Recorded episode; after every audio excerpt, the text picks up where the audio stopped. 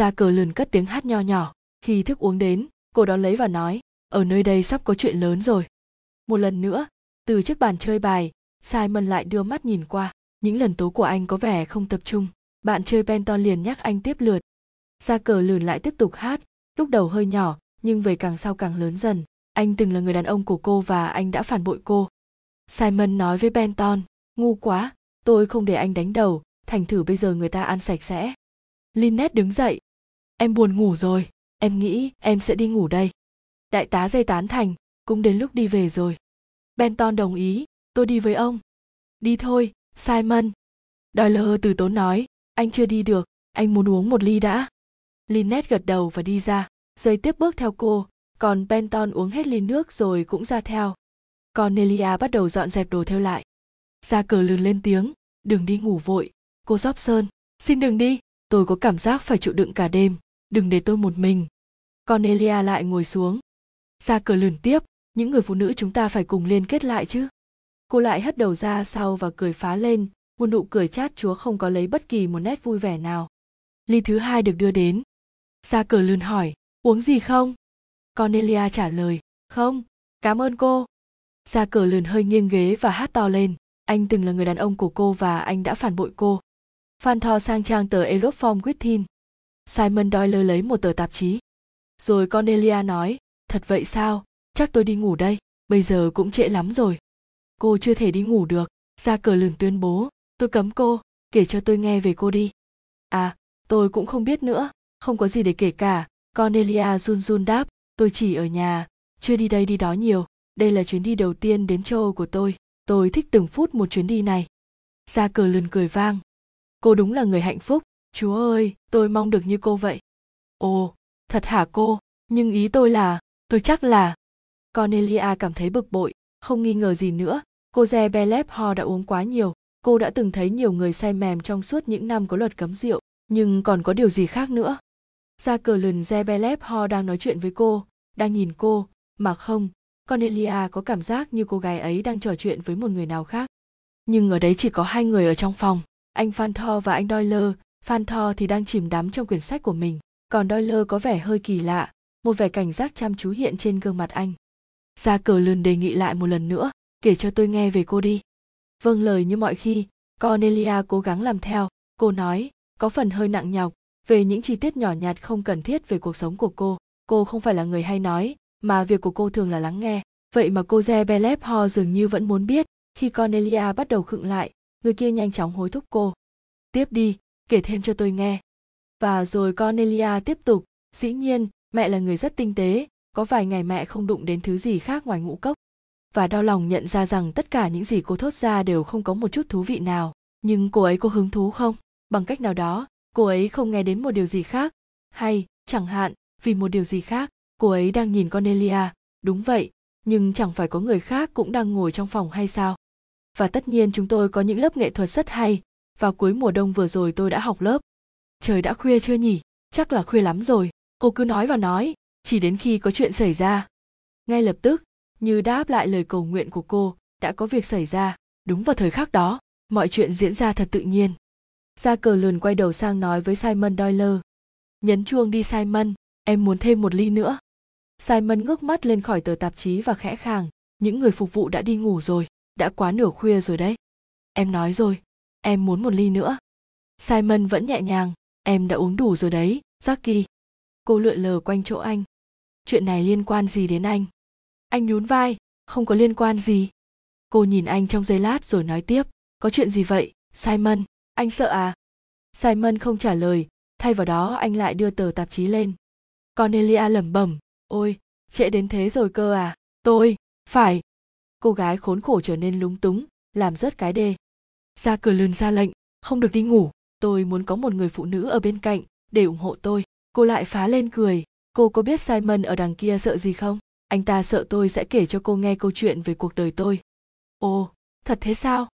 Cornelia đang trở thành nạn nhân của các tình cảm mâu thuẫn. Cùng lúc, cô cảm thấy thật sự bối rối, nhưng cũng có phần hồi hộp. Simon Doyle trông sao? Sao mà xấu thế?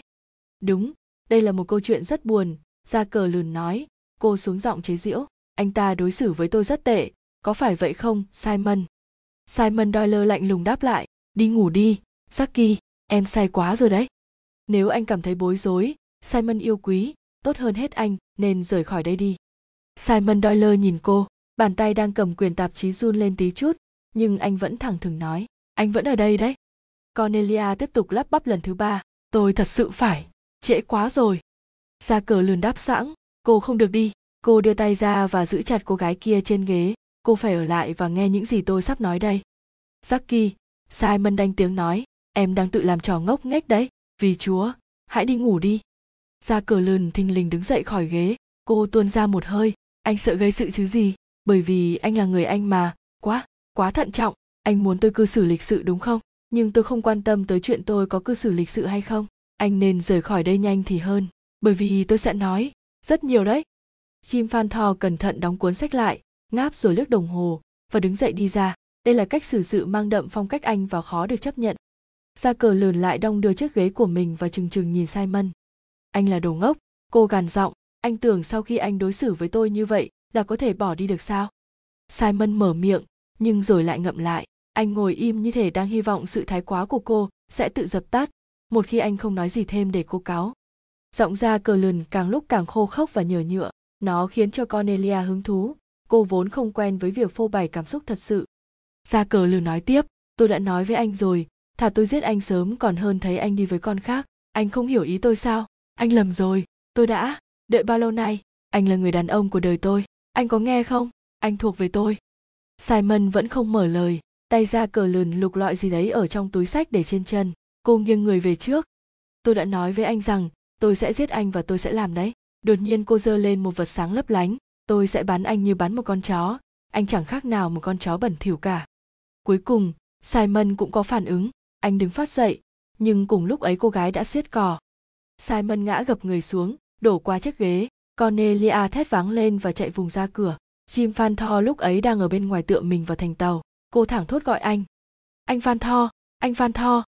Người thanh niên chạy lại, cô lập cập nắm lấy tay anh. Cô ấy đã bán anh ta. Ôi, cô ấy đã bán anh ta. Simon vẫn nằm ngửa vắt qua chiếc ghế, Ra cờ lườn đứng như trời trồng. Cô run rẩy, đôi mắt nở to đầy sợ hãi nhìn chăm chăm vào vết máu đỏ đang loang lổ nơi quần của Simon, ngay dưới đầu gối, chỗ anh đang dùng một chiếc khăn tay để che vết thương lại. Ra cờ lườn lắp bắp, em không có ý như vậy. Ôi trời ơi, em thật sự không có ý đó. Khẩu súng rơi khỏi bàn tay run rẩy của cô gái va vào bong tàu kêu vang. Ra cờ lườn đá văng nó đi. Và khẩu súng chui tọt xuống dưới gầm của một trong các chiếc ghế dài ở đấy. Simon lạc giọng thều thào, Fanthorp, vì Chúa, khi có người tới, nói hộ là mọi việc ổn nhé, một tai nạn, hay cái gì đấy, không nên làm dùm beng chuyện này. Fanthorp nhanh ý hiểu và gật đầu, anh mau mắn đứng chắn ngay cửa, nơi xuất hiện một gương mặt của người thuộc vùng Nubia đang tỏ ra vô cùng ngạc nhiên. Anh phân bua, mọi việc ổn, ổn cả, chỉ là đùa giỡn qua lại thôi mà. Gương mặt đen đúa kia trông có vẻ nghi ngờ, thắc mắc. Rồi cảm thấy yên lòng, một nụ cười lộ hàm răng trắng bóc, thằng nhóc gật đầu và bỏ đi. Fanthorp liền quay lại. Ổn rồi, đừng nghĩ là có người nghe thấy nữa đấy. Anh biết không, nó chỉ như tiếng bật nắp chai thôi. Bây giờ việc tiếp theo. Người thanh niên giật mình, Ra cờ lườn bất ngờ khóc như mất trí.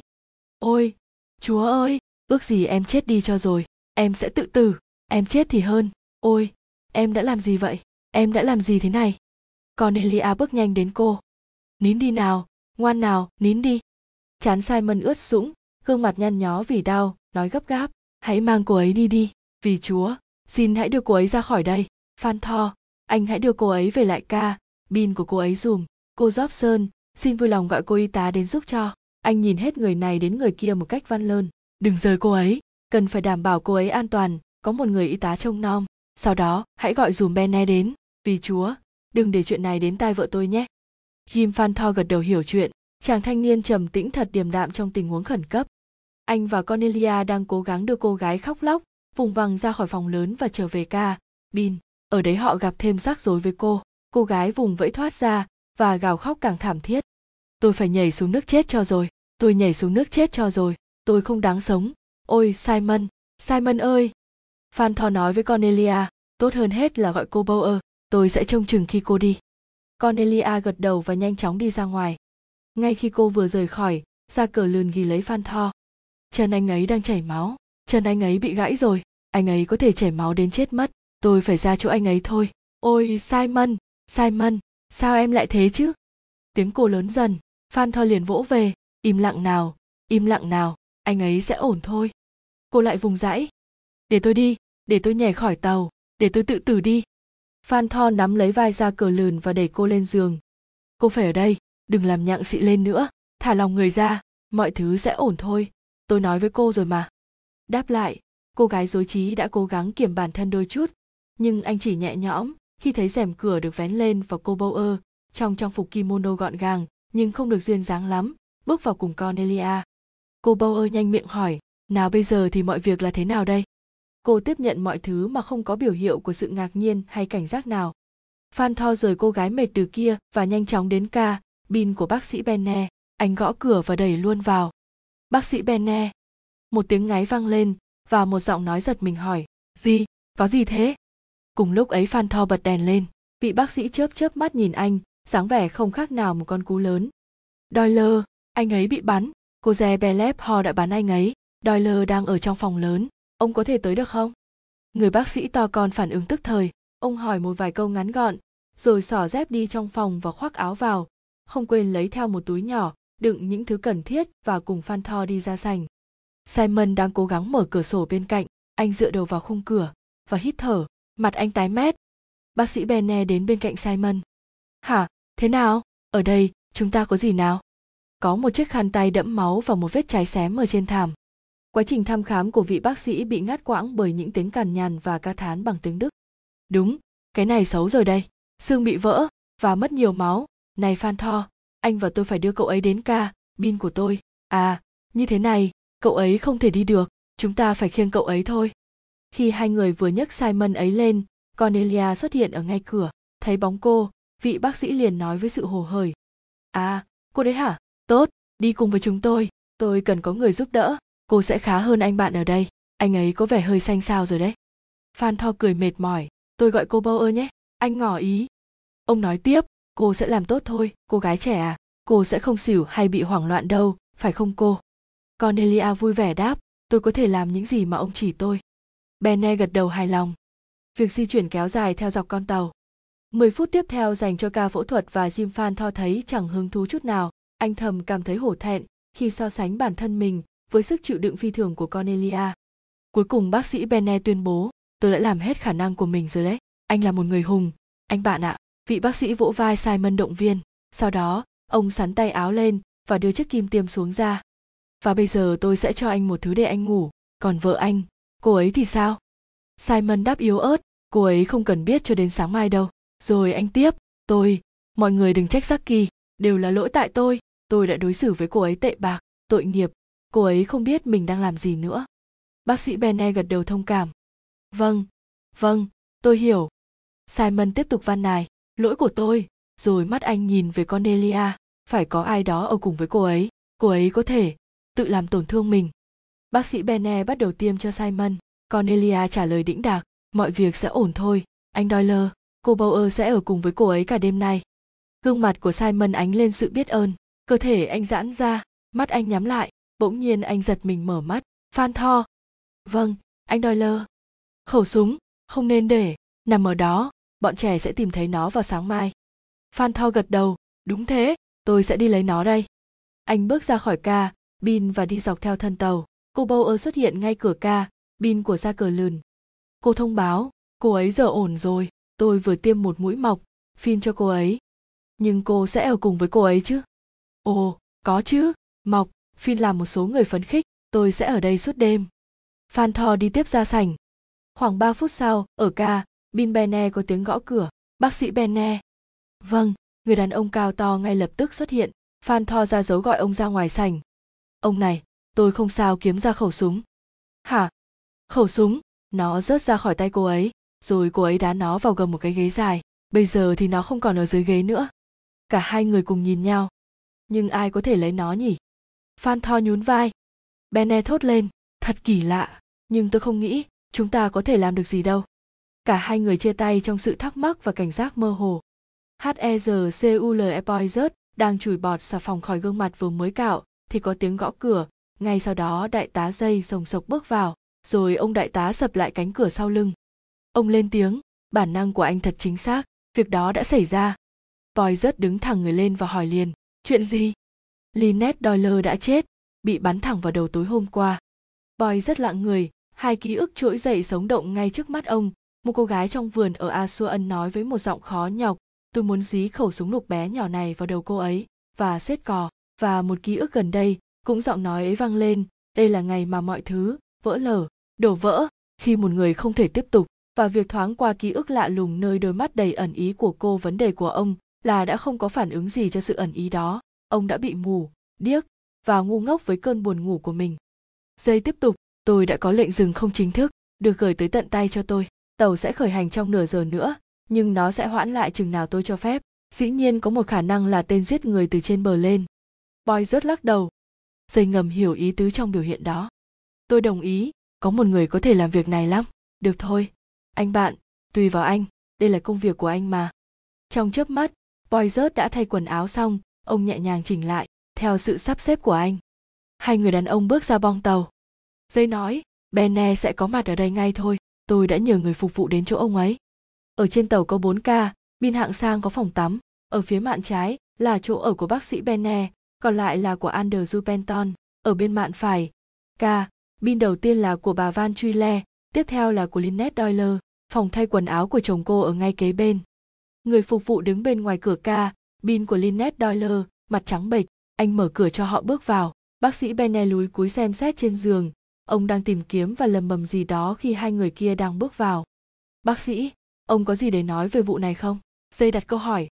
Benner trầm tư xoa nắn cái cằm còn chởm sâu của mình. À, cô ấy bị bắn ngay ở cự ly gần. Nhìn đây, ngay mé trên tai là chỗ viên đạn găm vào. Một viên đạn rất nhỏ, cỡ 22. Khẩu súng được để sát đầu. Xem đây, có chỗ bị cháy đen ở đây, và da bị cháy xém. Một lần nữa trong làn sóng ký ức, Poirot nghĩ đến những lời lẽ được nói ở Asuan. Benner tiếp tục, cô ấy đang ngủ, không có sự kháng cự nào, kẻ sát nhân mò vào trong đêm tối và ra tay khi cô đang nằm đó. Poirot la lên, không thể nào, sự phán đoán về tâm lý của ông bị bẻ gãy. Jacqueline de Bellefort mò vào ca, bin không ánh đèn, với khẩu súng trong tay. Không, giả thiết ấy không hợp lý chút nào. Benner nhìn ông chăm chăm qua cặp kiếng dày cộm. Tôi nói cho anh biết, đó là những gì xảy ra đấy. Vâng, tôi không có ý đề cập đến điều anh nói. Tôi không nói ngược lại với anh. Benner lầm bầm hài lòng. Poirot đứng dậy và đứng cạnh vị bác sĩ. Linnet đang nằm ở đấy. Trông cô thật tự nhiên và yên bình. Nhưng ngay trên thái dương là một lỗ tròn nhỏ với máu khô đóng quanh. Poirot lắc đầu chán nản. Rồi ông dừng lại ở bức tường sơn trắng ngay trước mặt và hít vào một hơi. Màu trắng hoàn hảo của nó bị vấy bẩn bởi một chữ cái gì nguệch ngoạc được viết bằng một thứ chất lỏng có màu đỏ nâu. Poirot chú mục vào nét chữ đó, rồi ông nhoài người qua xác cô gái và thận trọng nhấc tay phải của cô lên, một ngón tay dính màu đỏ nâu. Hercule Poirot tuôn luôn một tràng, không phải là tên từ một cái tên đâu. Cái gì đó? Bác sĩ Benner tìm kiếm. Đó. Dây thốt lên, ồ, khốn nạn thật, Poirot, anh cho đó là gì vậy? Poirot hí hoáy ngón chân. Anh hỏi tôi đó là gì à? Được thôi, rất đơn giản, phải không nào? Trong lúc cô Doyle dần lịm đi, cô ấy muốn chỉ ra tên giết người, và cô ấy đã chấm ngón tay vào máu để viết chữ cái đầu tiên của tên kẻ giết người ấy. Ồ, thế đấy, đơn giản một cách đáng ngạc nhiên. Nhưng mà... Bác sĩ Benner gần như sững người, nhưng hành động quả quyết của Jay khiến ông im lặng. Ông từ tốn hỏi, vậy điều đó làm anh nhận ra? Poirot quay lại gật đầu. Vâng, đúng thế, như tôi nói đấy. Thật sự quá đơn giản đến không ngờ, Tiếp rất quen thuộc phải không? Điều này thường được mô tả trong những trang sách viết về sự hớ hành của tội ác. Thật vậy đó, trò này bây giờ cũ rồi. Nó cốt để người ta nghi ngờ rằng kẻ giết người của chúng ta tuân theo trường phái cũ ấy. Poirot đồng ý, đúng là trò con nít. Dây thêm vào, nhưng được thực hiện có mục đích. Điều đó, dễ hiểu thôi. Poirot đồng tình, sắc mặt ông trở nên nghiêm trọng. Dây hỏi, chữ gì đại diện cho tên gì thế? Poirot nhanh chóng trả lời. Di đại diện cho tên Jacqueline de Bellefort, một cô gái trẻ đã tuyên bố với tôi cách đây khoảng 1 tuần rằng cô ấy không muốn chuyện gì khác ngoài. Viên thám tử ngừng một chút rồi lập lại nguyên văn, dí khẩu súng lục bé nhỏ này vào đầu cô ấy và xiết cò. God im him me, bác sĩ Benner thét ré. Rồi không khí trở nên im lặng, sau đó Jay hít vào một hơi thật sâu, thắc mắc, liệu có phải điều đó vừa mới xảy ra ở đây không? Benner gật đầu. Vâng, là thế đấy, Tôi có thể nói, đó là một khẩu súng cỡ nhỏ, khoảng 22, viên đạn phải được gọt giũa lại. Dĩ nhiên, chúng ta có thể chắc chắn điều đó. Dây nhanh ý gật đầu, và rồi ông hỏi, cô ấy chết trong khoảng thời gian nào? Benner lại áp tay vào quai hàm, các ngón tay được bẻ ngược ra sau, kêu tanh tách. Tôi không quan tâm đến việc quá chính xác, bây giờ là 8 giờ, tôi sẽ nói là, với điều kiện nhiệt độ tối hôm qua, cô ấy đã chết được khoảng 6 tiếng đồng hồ, và có thể là không quá 8 tiếng. Điều đó có nghĩa là trong khoảng từ giữa đêm đến 2 giờ sáng. Đúng vậy. Ai nấy đều im lặng, rồi Dây nhìn xung quanh. Thế còn chồng cô ấy thì sao? Tôi cho rằng anh ấy đang ngủ ở ca, bin bên cạnh. Bác sĩ Benner cho hay, ở thời điểm hiện tại, anh ấy đang ngủ trong ca, bin của tôi. Cả hai người còn lại đều tỏ ra ngạc nhiên. Benner gật đầu vài lần. À, là vậy, tôi thấy các anh chưa được nghe kể vụ này. Tối hôm qua, anh Doyle bị bắn ở trong phòng lớn. Bị bắn ư? Ai bắn? Một cô gái trẻ tên là Jacqueline de Bellefort. Dây lập tức hỏi, anh ta có bị thương nặng không? Có, vỡ xương, mấy anh hiểu đó. Lúc đó, tôi đã làm tất cả những gì cần thiết nhất. Chỗ gãy cần phải được chụp X-quang càng sớm càng tốt, và việc điều trị thích hợp như thế không thể thực hiện trên con tàu này được. Boy rất lẩm bẩm, Jacqueline de Bellefort. Mắt ông lại nhìn về chữ G ở trên tường. Dây đột nhiên nói, nếu ở đây, chúng ta không có việc gì nữa, hãy đi xuống dưới đi. Người quản lý đã sắp xếp phòng hút thuốc theo yêu cầu của chúng ta rồi. Chúng ta phải tìm ra được chi tiết những gì đã xảy ra tối hôm qua. Họ rời ca, bin, Dây đóng cửa lại và mang theo chìa khóa. Ông nói, chúng ta có thể quay lại sau. Việc đầu tiên phải thực hiện là làm rõ các sự kiện đã.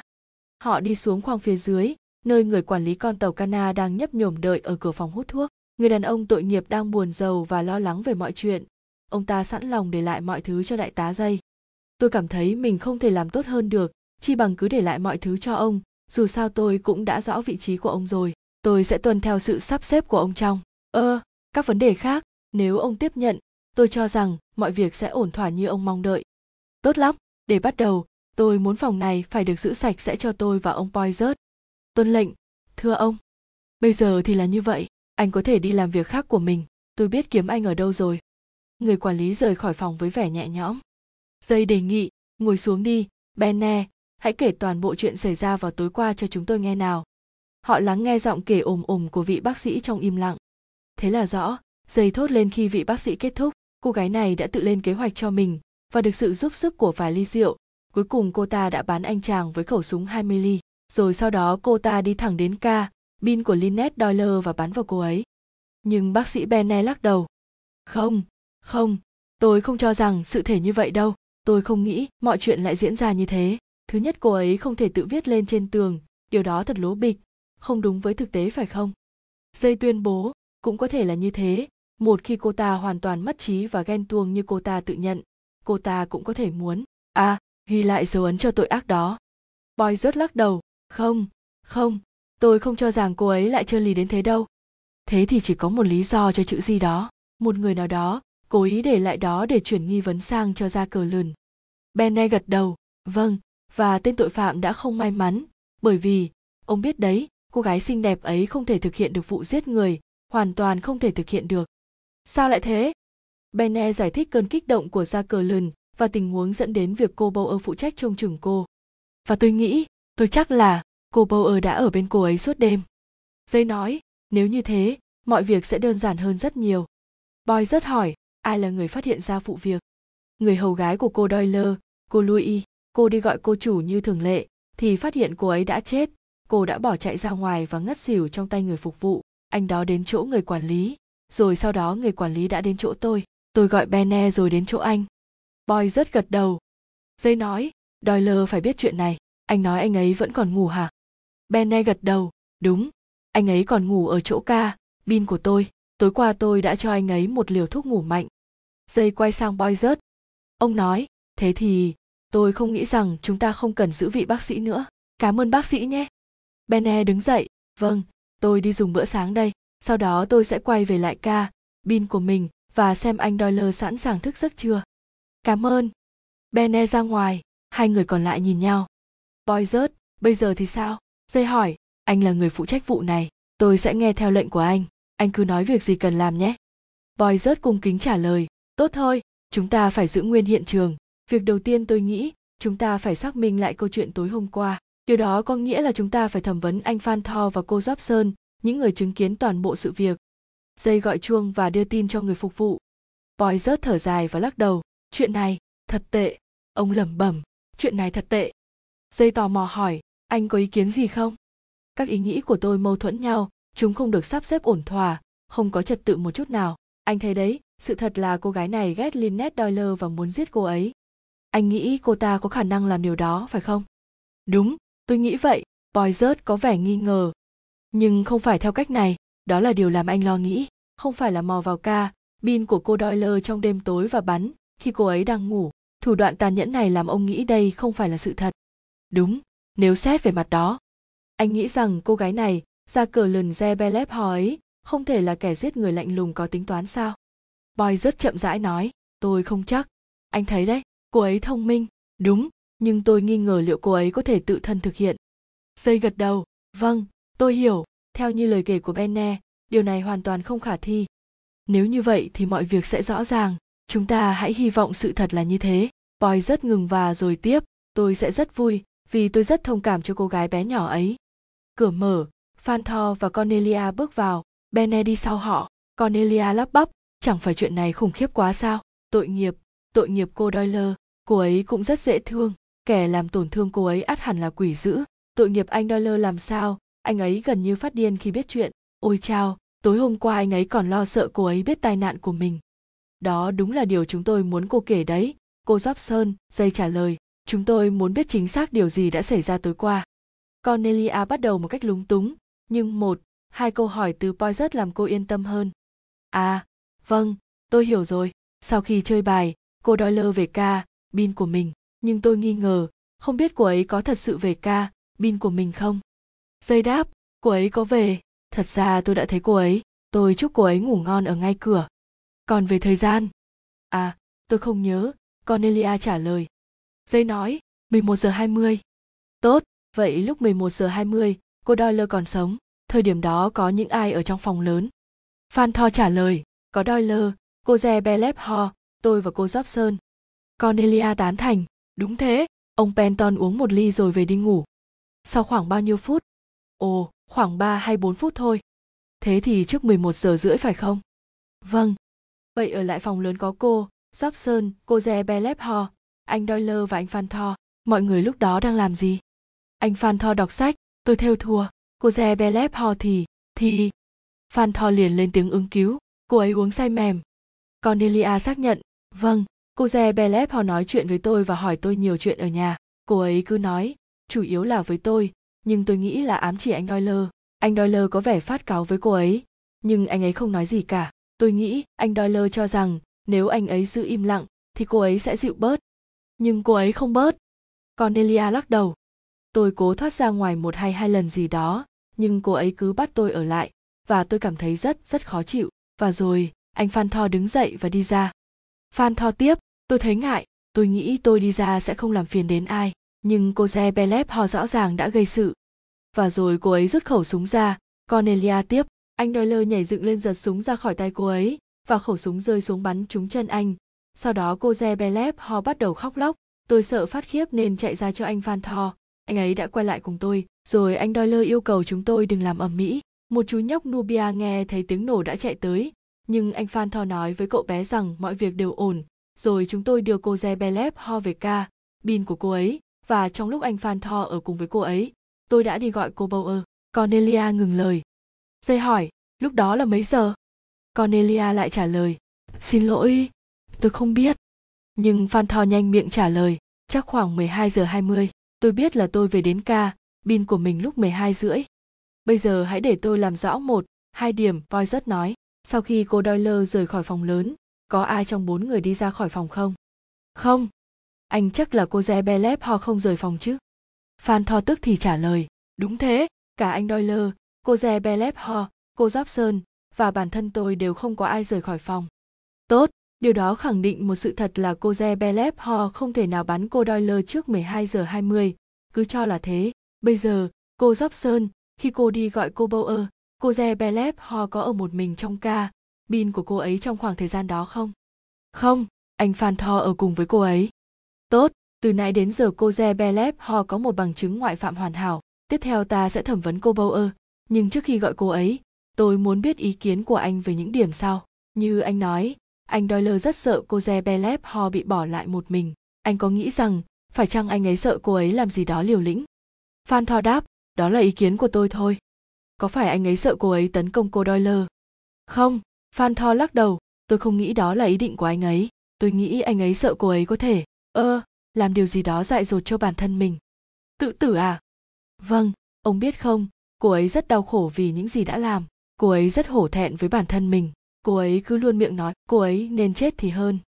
Cornelia rụt rè thêm vào, tôi nghĩ anh Doyle buồn cho cô ấy. Anh Doyle nói, khá nhẹ nhàng, anh ấy nói tất cả là lỗi của anh ấy. Rằng anh ấy đã đối xử tệ bạc với cô de Bellefort.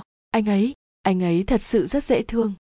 Hercule Poirot gật gù suy nghĩ, bây giờ nói về khẩu súng. Viên thám tử tiếp tục, chuyện gì đã xảy ra với nó? Cornelia đáp, cô ấy làm rớt khẩu súng. Và sau đó, Fanthorp giải thích việc anh quay lại để tìm nó như thế nào, nhưng cuối cùng không kiếm ra. Poirot nói, bây giờ chúng ta bắt đầu đến đầu mút của vấn đề. Tôi mong anh hãy cho chúng tôi biết thật chính xác nhé. Hãy kể cho tôi chính xác điều gì đã xảy ra. Cô de Bellefort đã làm rơi nó, rồi cô ấy dùng chân đá nó đi. Cornelia giải thích thêm, cô ấy có vẻ ghét khẩu súng, tôi hiểu những gì cô ấy nghĩ. Anh nói là khẩu súng văng vào gầm ghế trường kỷ, bây giờ phải cẩn thận đây. Cô de Bellefort không nhặt khẩu súng lên trước khi rời khỏi phòng sao? Cả Fanthorp và Cornelia đều khẳng định điều đó. Chính xác, hai bạn hiểu đấy, tôi đang tìm kiếm sự chính xác, giờ thì chúng ta đi đến một điểm. Khi cô de Bellefort rời khỏi phòng, khẩu súng vẫn nằm dưới ghế, và vì cô de Bellefort không ở một mình, anh Fanthorp, cô Robson hay cô Bauer ở cùng cô ấy không có cơ hội để quay lại lấy khẩu súng sau khi đã rời phòng. Anh Fanthorp, lúc đó là mấy giờ khi anh quay lại tìm khẩu súng? Chắc hẳn là trước 12 giờ rưỡi. Và mất bao nhiêu thời gian khi anh và bác sĩ Benner khiêng anh Doyle ra khỏi phòng cho tới lúc anh quay lại tìm khẩu súng? Khoảng 5 phút, hoặc hơn một chút. Vậy thì trong khoảng 5 phút đó, có người đã lấy khẩu súng nằm khuất tầm mắt ra khỏi gầm ghế. Người đó không phải là cô de Bellefort. Ai đây nhỉ? Rất có khả năng người lấy khẩu súng chính là kẻ đã giết cô Doyle. Ta cũng có thể giả định rằng người này đã nghe trộm hay nhìn thấy những việc đã xảy ra trước đó. Fanthorp phản đối, tôi không hiểu bằng cách nào ông lại kết luận như thế. Hercule Poirot đáp, bởi vì anh vừa mới kể rằng khẩu súng nằm khuất tầm mắt ở dưới ghế dài, do đó rất khó tin là nó được phát hiện một cách tình cờ. Nó phải được lấy đi bởi một người biết rõ vị trí của nó. Như vậy, người này phải có vai trò gì đó trong chuyện này. Fanthorp lắc đầu, tôi không thấy ai cả khi tôi đi ra ngoài bong tàu trước lúc tiếng súng nổ. À, nhưng anh đi ra cửa ở bên mạn phải. Vâng, cùng phía với ca, bin của tôi. Thế thì, nếu có ai đó ở bên mạn trái, nhìn qua kính thì anh sẽ không thấy người đó. Vâng, Fanthorp thừa nhận. Ngoài cậu bé người Nubia, còn có ai nghe tiếng nổ nữa không? Theo tôi biết thì không. Fanthorp tiếp tục, ông thấy đấy, các cửa sổ ở đây đều đóng. Vì hồi chập tối, bà Van Schuyler cảm thấy gió lùa, cánh cửa xoay cũng đóng. Tôi không tin người ta có thể nghe thấy tiếng nổ, nó chỉ giống như một tiếng bật nắp chai mà thôi. Dây nhìn nhận, nãy giờ theo tôi biết, dường như không có ai nghe thấy tiếng nổ còn lại. Tiếng súng giết chết cô Doyle. Đó là điều chúng ta sẽ xem xét ngay bây giờ, Poirot nói. Đến lúc này chúng ta vẫn còn bận tâm về cô de Bellefort. Chúng ta phải nói chuyện với cô Bauer. Nhưng trước khi mọi người đi, viên thám tử ra hiệu cho Fanthorp và Cornelia lại gần. Các bạn vui lòng cho tôi ít thông tin về bản thân. Sau đó sẽ không cần thiết gọi mọi người lại nữa. Đầu tiên, anh đi, họ tên đầy đủ của anh. James Zale Fanthorp. Địa chỉ: Nhà La Moze, Market Johnton, Northampton Hythe. Nghề nghiệp: Tôi là luật sư. Và lý do anh đến đất nước này. Một khoảng lặng, lần đầu tiên anh Fanthorp nhanh nhẹn lại tỏ ra ngập ngừng. Cuối cùng anh nói, nhưng lại lắp bắp từng từ. Vì vui. Poirot thốt lên. Anh đi nghỉ mát, có phải vậy không? Đúng. Rất tốt. Anh Fanthorp, anh cho tôi biết sơ lược các hoạt động của anh tối qua sau những việc vừa nói trên được không? Tôi đi ngủ liền. Đó là lúc chỉ ngay sau 12 giờ rưỡi. Cabin của anh số 22 ở bên mạn phải, gần với phòng lớn nhất. Đúng. Tôi sẽ hỏi anh thêm một câu nữa thôi. Anh có nghe bất kỳ thứ gì, bất kể điều gì, sau khi anh quay về cabin rồi không? Fanthorp suy nghĩ. Tôi đi vào rất nhanh. Tôi nghĩ tôi nghe thấy một tiếng, như tiếng nước văng ngay khi tôi vừa chợp mắt. Ngoài ra không có gì khác. Anh nghe một tiếng nước tóe ra. Gần không? Fanthorp lắc đầu. Thật sự tôi không rõ, lúc ấy tôi đã ngủ mê rồi. Và lúc ấy khoảng mấy giờ? Chắc khoảng gần 1 giờ, tôi không nhớ rõ lắm. Cảm ơn, anh Fanthorp, thế là xong rồi. Boy rất chuyển điểm nhìn qua Cornelia. Và bây giờ, cô Robson, tên đầy đủ của cô. Cornelia rút, và địa chỉ của tôi là Tezet House, Belfair, Connecticut. Sao cô lại đến Ai Cập? Dì Marie, bà Van Schuyler, đưa tôi theo chuyến đi này. Cô đã từng gặp cô Doyle trước chuyến đi này chưa? Dạ chưa, chưa bao giờ. Và cô đã làm gì tối qua? Tôi đi ngủ ngay sau khi giúp bác sĩ Benner lo cho anh Doyle. Cabin của cô là số 43 ở phía bên trái, ngay bên cạnh phòng cô de Bellefort. Và cô có nghe thấy gì không? Cornelia lắc đầu, tôi không nghe thấy gì cả. Không có tiếng nước văng sao? Không, tôi không nghe, bởi vì con tàu mé bên tôi cập với bờ sông. Boy rất gật đầu, cảm ơn, cô Robson, bây giờ nhờ cô mời giúp cô Bauer đến đây nhé. Fanthorp và Cornelia bước ra ngoài. Giây nhận xét, có vẻ mọi chuyện đã rõ ràng, trừ khi 3 nhân chứng độc lập nói dối thôi, chứ ra cờ lờn de Bellefort họ không thể mang theo khẩu súng được, có người đã lấy nó, có người đã nghe lỏm được câu chuyện, và có người đủ khốn nạn để viết chữ gì to tướng ngay trên tường. Ngoài cửa chợt có tiếng gõ và cô Bauer bước vào, người y tá ngồi xuống theo cách điềm tĩnh thường thấy, trả lời Poirot, cô cho biết tên, địa chỉ và nghề nghiệp, rồi thêm vào, tôi chăm sóc cho bà Van Schuyler hơn 2 năm nay. Có phải sức khỏe bà Van Schuyler rất kém không? Sao? Không, tôi không nói thế, cô Bauer trả lời, bà ấy không còn trẻ nữa, nên hay lo lắng cho bản thân mình và thích có một y tá ở bên cạnh cho tiện, không có vấn đề gì nghiêm trọng về bà Van Schuyler đâu, bà ấy muốn được quan tâm và sẵn lòng trả tiền cho điều đó mà thôi. Boy rất gật đầu hiểu chuyện, rồi ông nói, tôi biết rằng cô Robson đã gọi cho cô tối hôm qua. Sao ạ? Vâng, đúng thế. Cô có thể kể cho tôi nghe chính xác chuyện gì đã xảy ra không? Vâng, cô Robson chỉ cho tôi biết, vắn tắt những việc xảy ra, và tôi đi theo cô ấy. Tôi thấy cô de Bellefort ở trong trạng thái rất kích động. Thế cô ấy có nói gì đe dọa cô Doyle không? Không, không có chuyện đó, cô gái đó chỉ tự xỉ vào mình thôi. Cô ấy đã nốc khá nhiều rượu, tôi có thể khẳng định như vậy, và cô ấy phải chịu sự tác động từ đó. Tôi không nghĩ là cô de Bellefort nên ở một mình, và tôi đã cho cô ấy một mũi thuốc ngủ và ở cùng với cô ấy. Bây giờ, cô Bauer, tôi muốn cô trả lời điều này. Cô de Bellefort có rời khỏi cabin của mình lúc nào không? Thưa không. Còn cô thì sao? Tôi ở với cô ấy đến sáng sớm hôm nay. Cô có chắc chắn điều đó không? Hoàn toàn chắc chắn. Cảm ơn, cô Bauer. Người y tá bước ra ngoài, hai người đàn ông lại nhìn nhau. Jacqueline de Bellefort hoàn toàn không dính đến vụ giết người. Vậy thì ai đã bắn Linnet Doyle? Giấy nói, ai đó đã lấy khẩu súng, không phải là Jacqueline de Bellefort. Ai đó biết đủ thông tin để chắc chắn rằng tội ác của hắn sẽ được đổ cho cô ấy. Nhưng kẻ đó lại không biết rằng có một cô y tá đã cho cô ấy thuốc ngủ và ngồi cạnh cô ấy suốt đêm. Còn một điều nữa, có kẻ đã cố ý giết Linnet Doyle bằng cách đẩy đá xuống vách núi. Người đó không phải là Jacqueline de Bellefort. Vậy kẻ đó là ai? Boy rớt trả lời, sẽ dễ dàng nói ai không phải là kẻ đó hơn. Không phải anh Doyle, bà Allerton, anh Allerton, bà Van Schuyler và cả cô Bauer cũng không liên quan gì đến việc này. Họ đều nằm trong sự quan sát của tôi. Dây thốt lên, thế là loại cũng được khá nhiều đấy. Còn về động cơ thì sao? Đó là điểm hy vọng anh Doyle sẽ giúp được chúng ta. Có một vài sự ngẫu nhiên. Cửa mở ra và Jacqueline de Bellefort bước vào. Trông cô xanh xao và bước đi có phần loạng choạng. Cô lên tiếng ngay, tôi không làm chuyện đó. Giọng cô như của một đứa trẻ sợ sệt. Tôi không làm điều đó. Ồ, xin hãy tin tôi. Mọi người sẽ nghĩ tôi làm. Nhưng tôi không có. Tôi không làm. Thật là khủng khiếp. Ước sao việc đó đã không xảy ra. Tối qua tôi đã suýt giết chết Simon. Tôi nghĩ tôi bị mất trí rồi. Nhưng tôi không làm việc kia. Cô gái khốn khổ ngồi xuống và bật khóc. Boy rất vỗ nhẹ nhẹ vào vai cô. Kìa. Chúng tôi biết cô không giết cô Doyle. Điều đó đã được chứng minh. Đúng, đã được xác minh. Cô gái tội nghiệp của tôi, không phải là cô đâu. Đột nhiên Jacqueline vùng dậy, chiếc khăn tay ướt nhẹp trong tay cô bị vò nhàu. Nhưng ai đã làm chứ? Boy rớt trả lời, đó cũng là câu chúng tôi đang hỏi đây.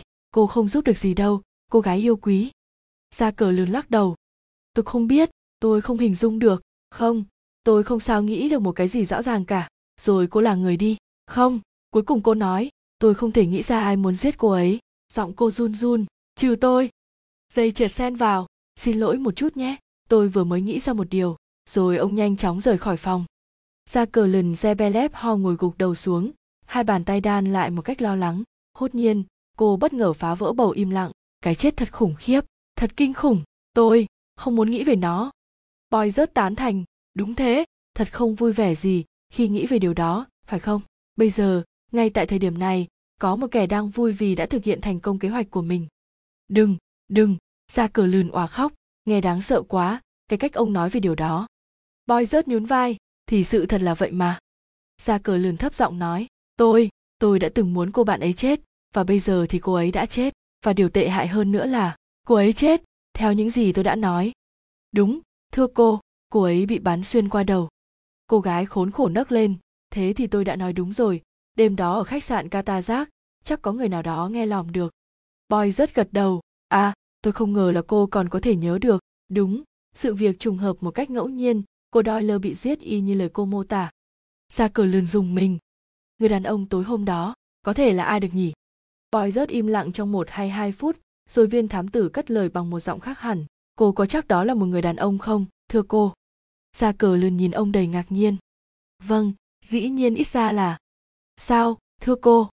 Cô cau mày, nhào mắt nhớ lại, rồi cô nói một cách chậm rãi, tôi nghĩ đó là một người đàn ông. Nhưng sao bây giờ cô lại không chắc chắn? Jacqueline từ tốn nói tiếp, không, tôi không chắc chắn, tôi chỉ giả định đó là một người đàn ông thôi, kỳ thực thì có một cái bóng. Cô ngừng lời và sau đó, khi Poirot không nói gì, cô tiếp, ông nghĩ phải là một người phụ nữ sao? Nhưng rõ ràng không có người phụ nữ nào trên chiếc tàu này muốn giết Linnet mà. Poirot chỉ lắc đầu một cách chậm rãi.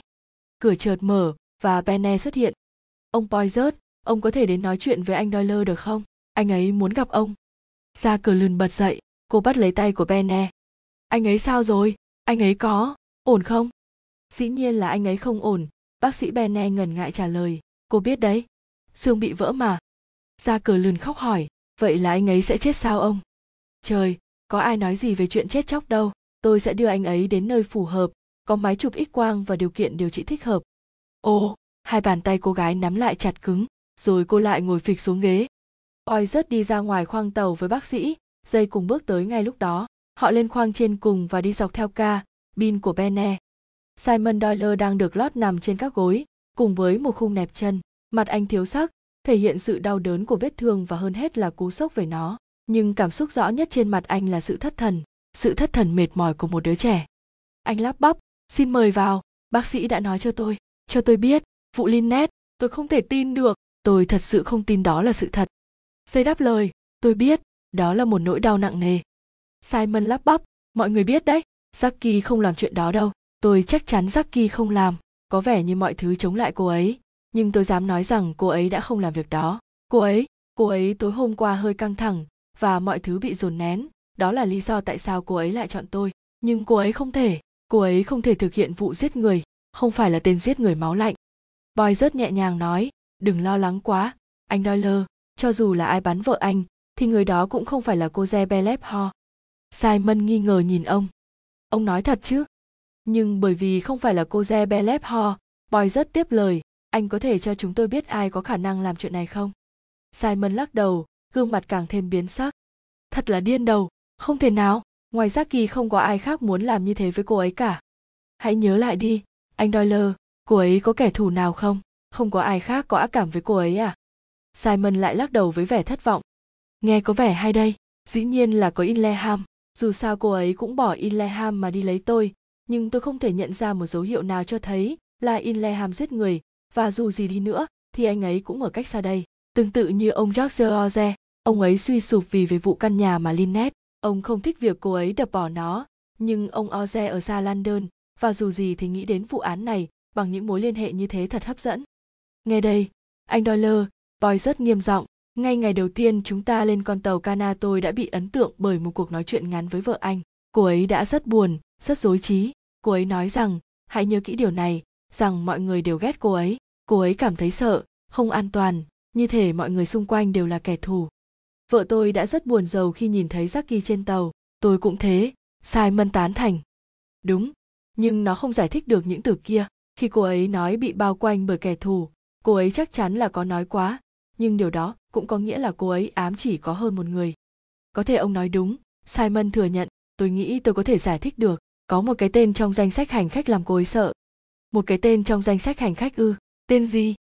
À, ông biết đấy, cô ấy thực sự không kể với tôi. Mà thật ra thì tôi không nghe kỹ lắm.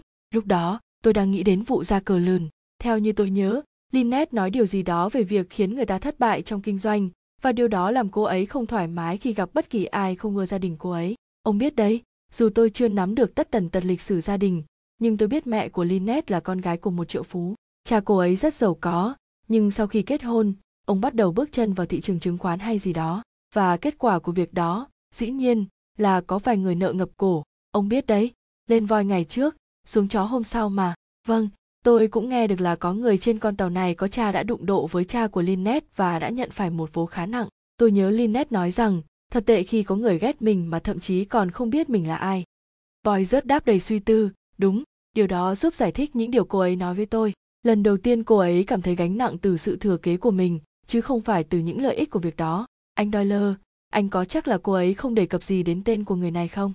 Simon đau khổ lắc đầu. Tôi thật sự không để ý, chỉ nói rằng, ồ, ngày nay không còn ai quan tâm những gì đã xảy ra với cha của họ đâu. Cuộc sống trôi qua rất nhanh, ai hơi đâu mà nhớ những chuyện đó. Hay đại loại như vậy. Benner nói khô khốc, à, nhưng tôi có thể đoán được, có một chàng trai trẻ trên con tàu này hay than trách đấy. Boy rất hỏi, anh muốn nói là Ferguson hả? Đúng, anh ấy một hay hai lần gì đấy nói không hay về cô Doyle, chính bản thân tôi cũng nghe được từ anh ấy. Simon hỏi, thế chúng ta có thể làm gì để tìm ra đây? Boy rất đáp, đại tá dây, và tôi phải thẩm vấn tất cả hành khách, cho đến khi có tất cả lời khai của mọi người thì không nên đặt một giả thuyết nào cả. Kế đến là cô người hầu, chúng ta phải thẩm vấn cô ấy trước tiên, có thể chúng ta làm luôn ở đây cũng được, sự hiện diện của anh Doyle ở đây có thể giúp ích. Simon thốt lên, đúng, ý kiến hay đấy. Cô ấy đã ở với cô Doyle lâu chưa? Chỉ khoảng 2 tháng thôi. Boyzert không khỏi ngạc nhiên, chỉ mới 2 tháng thôi sao? Tại sao, ông không nghĩ rằng cô nhà có nữ trang giá trị gì không? Simon đáp, có ngọc trai của cô ấy từng nói với tôi nó trị giá khoảng 40 hay 50 ngàn gì đó. Anh dùng mình, lạy chúa tôi, ông cho rằng những viên ngọc trai chết tiệt đó. Boyzert đáp, một động cơ có thể có là cướp, mọi thứ nghe chừng khó tin. Được rồi, chúng ta sẽ xem xét, hãy gọi cô hầu gái đến đây. Louise Bourget vẫn là cô gái Latin vui vẻ với mái tóc hung đỏ mà Boyzert đã từng trông thấy. Nhưng bây giờ cô gái ấy không còn vui tươi nữa, cô khóc và tỏ ra đang vô cùng sợ sệt. Tuy nhiên, khuôn mặt đáng ngờ của cô làm hai người đàn ông thấy không mấy thiện cảm. Cô là Louise Bourget. Vâng, thưa ông. Lần cuối cô thấy cô Doyle còn sống là lúc nào? Tối hôm qua, thưa ông, tôi giúp cô chủ thay quần áo trong cabin của cô ấy. Lúc đó là mấy giờ? Thưa, khoảng sau 11 giờ, tôi không nhớ chính xác lúc nào. Tôi giúp cô chủ thay quần áo, đưa cô ấy lên giường, rồi tôi rời khỏi phòng. Thế việc đó hết khoảng bao lâu? 10 phút, thưa ông, cô Doyle bị mệt, cô ấy bảo tôi nhớ tắt đèn khi đi ra. Sau khi đi khỏi, cô đã làm gì? Thưa ông, tôi trở về cabin của mình ở tầng phía dưới. Và cô không nghe hay thấy gì hơn có thể giúp chúng tôi phải không? Thưa ông, làm sao tôi giúp được? Việc ấy, thưa cô, là để cho cô nói, chứ không phải là chúng tôi, Hercule Poirot đáp lại. Cô liếc nhìn viên thám tử. Nhưng thưa ông, tôi không có ở gần, tôi có thể thấy hay nghe được gì chứ ạ? Tôi ở tầng dưới mà, thậm chí cabin của tôi còn ở phía bên kia con tàu, tôi không thể nghe được thứ gì cả. Nếu như không thể ngủ được, nếu tôi có đi lên tầng trên, thì họa may tôi mới có thể thấy được tên ám sát, con quỷ ấy, đột nhập và rời khỏi cabin của cô chủ, còn đằng này. Cô đưa hai tay van lơn Simon, ông chủ, tôi xin ông chủ, ông biết chuyện này như thế nào mà, tôi có thể nói gì đây? Simon nhanh miệng nói, cô gái tốt bụng của tôi, đừng ngốc nghếch như thế chứ, không ai nghĩ em thấy hay nghe gì đâu, em sẽ không sao đâu, tôi sẽ lo cho em, không ai có thể buộc tội em được gì đâu. Louis lắp bắp, ông chủ thật tốt, và cụp mí mắt xuống. Vậy chúng tôi cho rằng, cô không nghe và thấy gì cả, dây tỏ ra không còn một chút kiên nhẫn nào cả. Thưa ông, đó chính là những gì tôi đã nói. Và cô có biết ai không ưa cô chủ nhà cô không? Louis gật đầu lia lịa trong sự ngạc nhiên của những người đang nghe. Ồ, có, tôi biết, với câu hỏi này, tôi dám trả lời một cách mạnh mẽ là có. Boyzert nói, cô muốn nói đến cô de Bellefort. Chắc chắn là cô ấy ghét cô chủ tôi. Nhưng tôi không bàn đến cô ấy, còn một người khác trên tàu này không thích cô chủ, người đó đã từng rất giận vì cô chủ đã làm tổn thương anh ấy. Trời ơi, Simon thốt lên, chuyện này là sao đây? Louis tiếp tục, vẫn gật đầu nhấn mạnh với sự hứng khởi nhất. Đúng, đúng, đúng, chính xác như tôi nói đấy. Chuyện này liên quan đến người phục vụ cũ của cô chủ, người làm trước tôi. Có một người đàn ông, là một trong những thợ máy trên con tàu này muốn kết hôn với cô ấy. Marie, tên của cô người làm trước tôi cũng muốn như vậy. Nhưng cô Doyle đã tìm hiểu và phát hiện ra anh Fleetwood này đã có vợ, một cô vợ da màu. Các ông biết đấy, một người vợ ở đất nước này. Cô vợ ấy đã trở về nhà, nhưng anh này vẫn kết hôn với cô, các ông hiểu không? Và vì vậy, cô chủ đã kể mọi thứ với Marie, và Marie đã không vui, không muốn thấy mặt Fleetwood nữa. Thế là anh Fleetwood này tức điên lên, rồi khi phát hiện ra cô Doyle chính là cô Linnet Doyle trước kia, anh ta đã tiết lộ cho tôi biết là muốn giết cô ấy. Sự chen ngang của cô chủ đã phá hỏng đời anh ta, kẻ ấy đã nói như thế. Louis vui vẻ ngừng lời. Dây lầu bầu, thú vị rồi đây. Boy rớt quay sang Simon. Anh có biết gì về vụ này không? Tôi không biết một chút nào, Simon chân thành trả lời. Tôi ngờ là Linnet thậm chí còn không biết người đàn ông đó có mặt ở trên tàu. Có khi cô ấy còn không nhớ về việc đó. Ông quay phát sang cô hầu gái. Cô có nói gì về chuyện này cho cô Doyle không? Không, thưa ông, dĩ nhiên là không rồi. Boy rất hỏi, cô có biết gì về chuỗi ngọc trai của cô chủ không? Louis tròn mắt hỏi, chuỗi ngọc trai ư, cô ấy đeo chúng tối hôm qua. Cô có thấy nó khi cô ấy đi ngủ không? Có, thưa ông. Cô ấy đã để nó ở đâu? Ngay ở cái bàn bên cạnh như thường lệ. Đó là nơi cô thấy chúng lần cuối hả? Vâng, thưa ông. Sáng nay, cô có thấy nó ở đó không? Một thoáng giật mình lướt qua gương mặt của cô gái. Lạy Chúa tôi thậm chí còn không liếc mắt đến nó. Tôi đến chỗ giường, thấy cô chủ, rồi tôi bật khóc và chạy ra ngoài, sau đó thì tôi xỉu. Hercule Poirot gật đầu. Cô đã không nhìn thấy, nhưng tôi thì có con mắt quan sát, và sáng nay, không có chuỗi ngọc trai nào trên chiếc bàn kê cạnh giường cả. Hercule Poirot đã quan sát không nhầm, không có chuỗi ngọc trai nào ở trên bàn ngay bên cạnh giường ngủ của Linnet Doyle. Louise Bourget được yêu cầu tìm kiếm trong đống hành lý của Linnet, theo cô hầu gái. Mọi thứ vẫn còn nguyên, chỉ có chuỗi ngọc trai là biến mất. Ngay khi họ cùng bước ra khỏi cabin, một người phục vụ đang đợi cho hay rằng bữa sáng đã được dọn ở phòng cho phép hút thuốc. Khi mọi người đi dọc theo con tàu, dây ngừng lại để nhìn ra thành tàu. À ha, tôi biết chắc anh có ý tưởng gì đó, phải không anh bạn? Đúng, đột nhiên tôi nảy ra ý này, khi Fanthorp cho hay anh ấy mơ hồ nghe tiếng nước văng. Hoàn toàn có khả năng sau khi giết người xong, kẻ sát nhân đã thảy khẩu súng xuống nước. Boyzert từ tốn đáp. Anh thật sự nghĩ như vậy sao? Anh bạn đáng quý. Dây nhún vai. Chỉ là một phỏng đoán thôi mà. Rốt cuộc, khẩu súng không còn trong cabin nữa. Đó là thứ tôi tìm kiếm trước tiên. Mọi thứ vẫn như vậy. Boy rất nhận định. Thật không thể tin được rằng khẩu súng lại bị ném xuống sông. Dây liền hỏi. Thế thì nó ở đâu?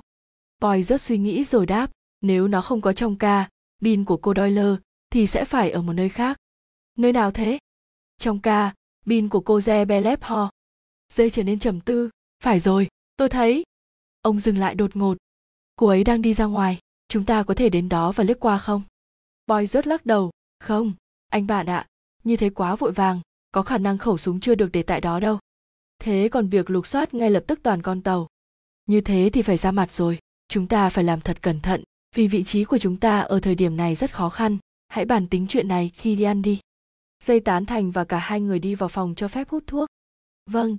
Dây vừa nói vừa tự rót cho mình một tách cà phê. Chúng ta có hai hướng. Một là sự mất tích của chuỗi ngọc trai. Một là anh chàng Fleetwood.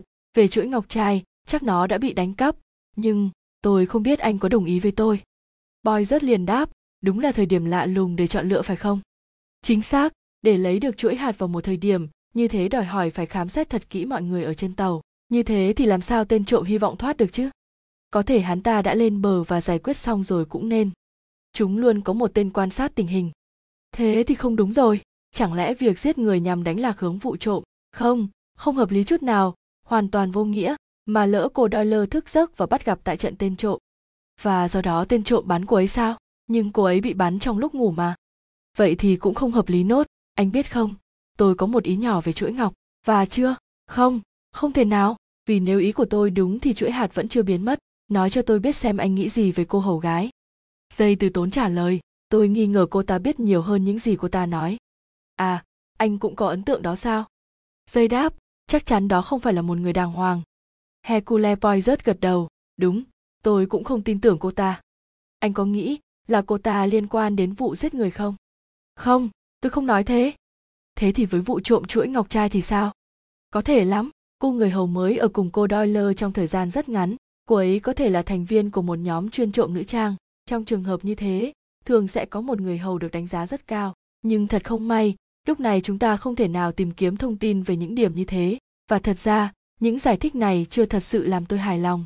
Những viên ngọc trai đó, đồ quý hiếm, nhận định của tôi chắc chắn đúng. Vả lại, không ai quá ngu mà, ông ngắt ngang. Còn anh chàng Fleetwood thì sao? Chúng ta phải thẩm vấn anh ta, có lẽ chúng ta có giải pháp. Nếu lời kể của Louise Bourget đúng, anh ta chắc chắn có động cơ để trả thù. Hàn Fleetwood nghe lòm được chuyện giữa Jacqueline và anh Doyle, rồi khi họ rời khỏi phòng lớn, anh ta chắc đã lẻn vào lấy khẩu súng. Đúng, tình tiết có thể như thế đấy. Còn chữ G viết bằng máu nguệch ngoạc trên tường, cái đó cũng cho biết thêm về một tính cách đơn giản nhưng có phần thô lỗ. Thực tế anh ta có phải là người mà chúng ta đang tìm kiếm không? Boy rất quệt lên mũi. Đúng, chỉ khi viên thám tử nhăn mặt, nhìn thấy anh, tôi phát hiện ra điểm yếu của mình. Người ta thường nói tôi hay phức tạp hóa vụ án. Giải pháp này của anh, thật quá đơn giản, quá dễ. Tôi không có cảm giác là nó đã xảy ra như vậy. Cũng có thể do tôi hơi định kiến một chút. Đúng, tốt hơn hết là chúng ta có người sát cánh ở đây. Dây lắc chuông và gọi món. Rồi ông hỏi, có khả năng nào khác không? Nhiều lắm, anh bạn ạ. Ví dụ như ông đại diện người Mỹ chẳng hạn. Benton. Đúng, ông Benton. Ngày hôm trước có một màn gây tò mò đó. Rồi ông kể lại cho Dây những việc đã diễn ra. Anh thấy đó, chuyện này quan trọng. Cô ấy muốn đọc tất cả mọi giấy tờ trước khi ký, nên ông ấy xin một ngày khác, rồi sau đó thì chồng cô ấy đã đưa ra một nhận xét đáng lưu ý. Nhận xét gì vậy?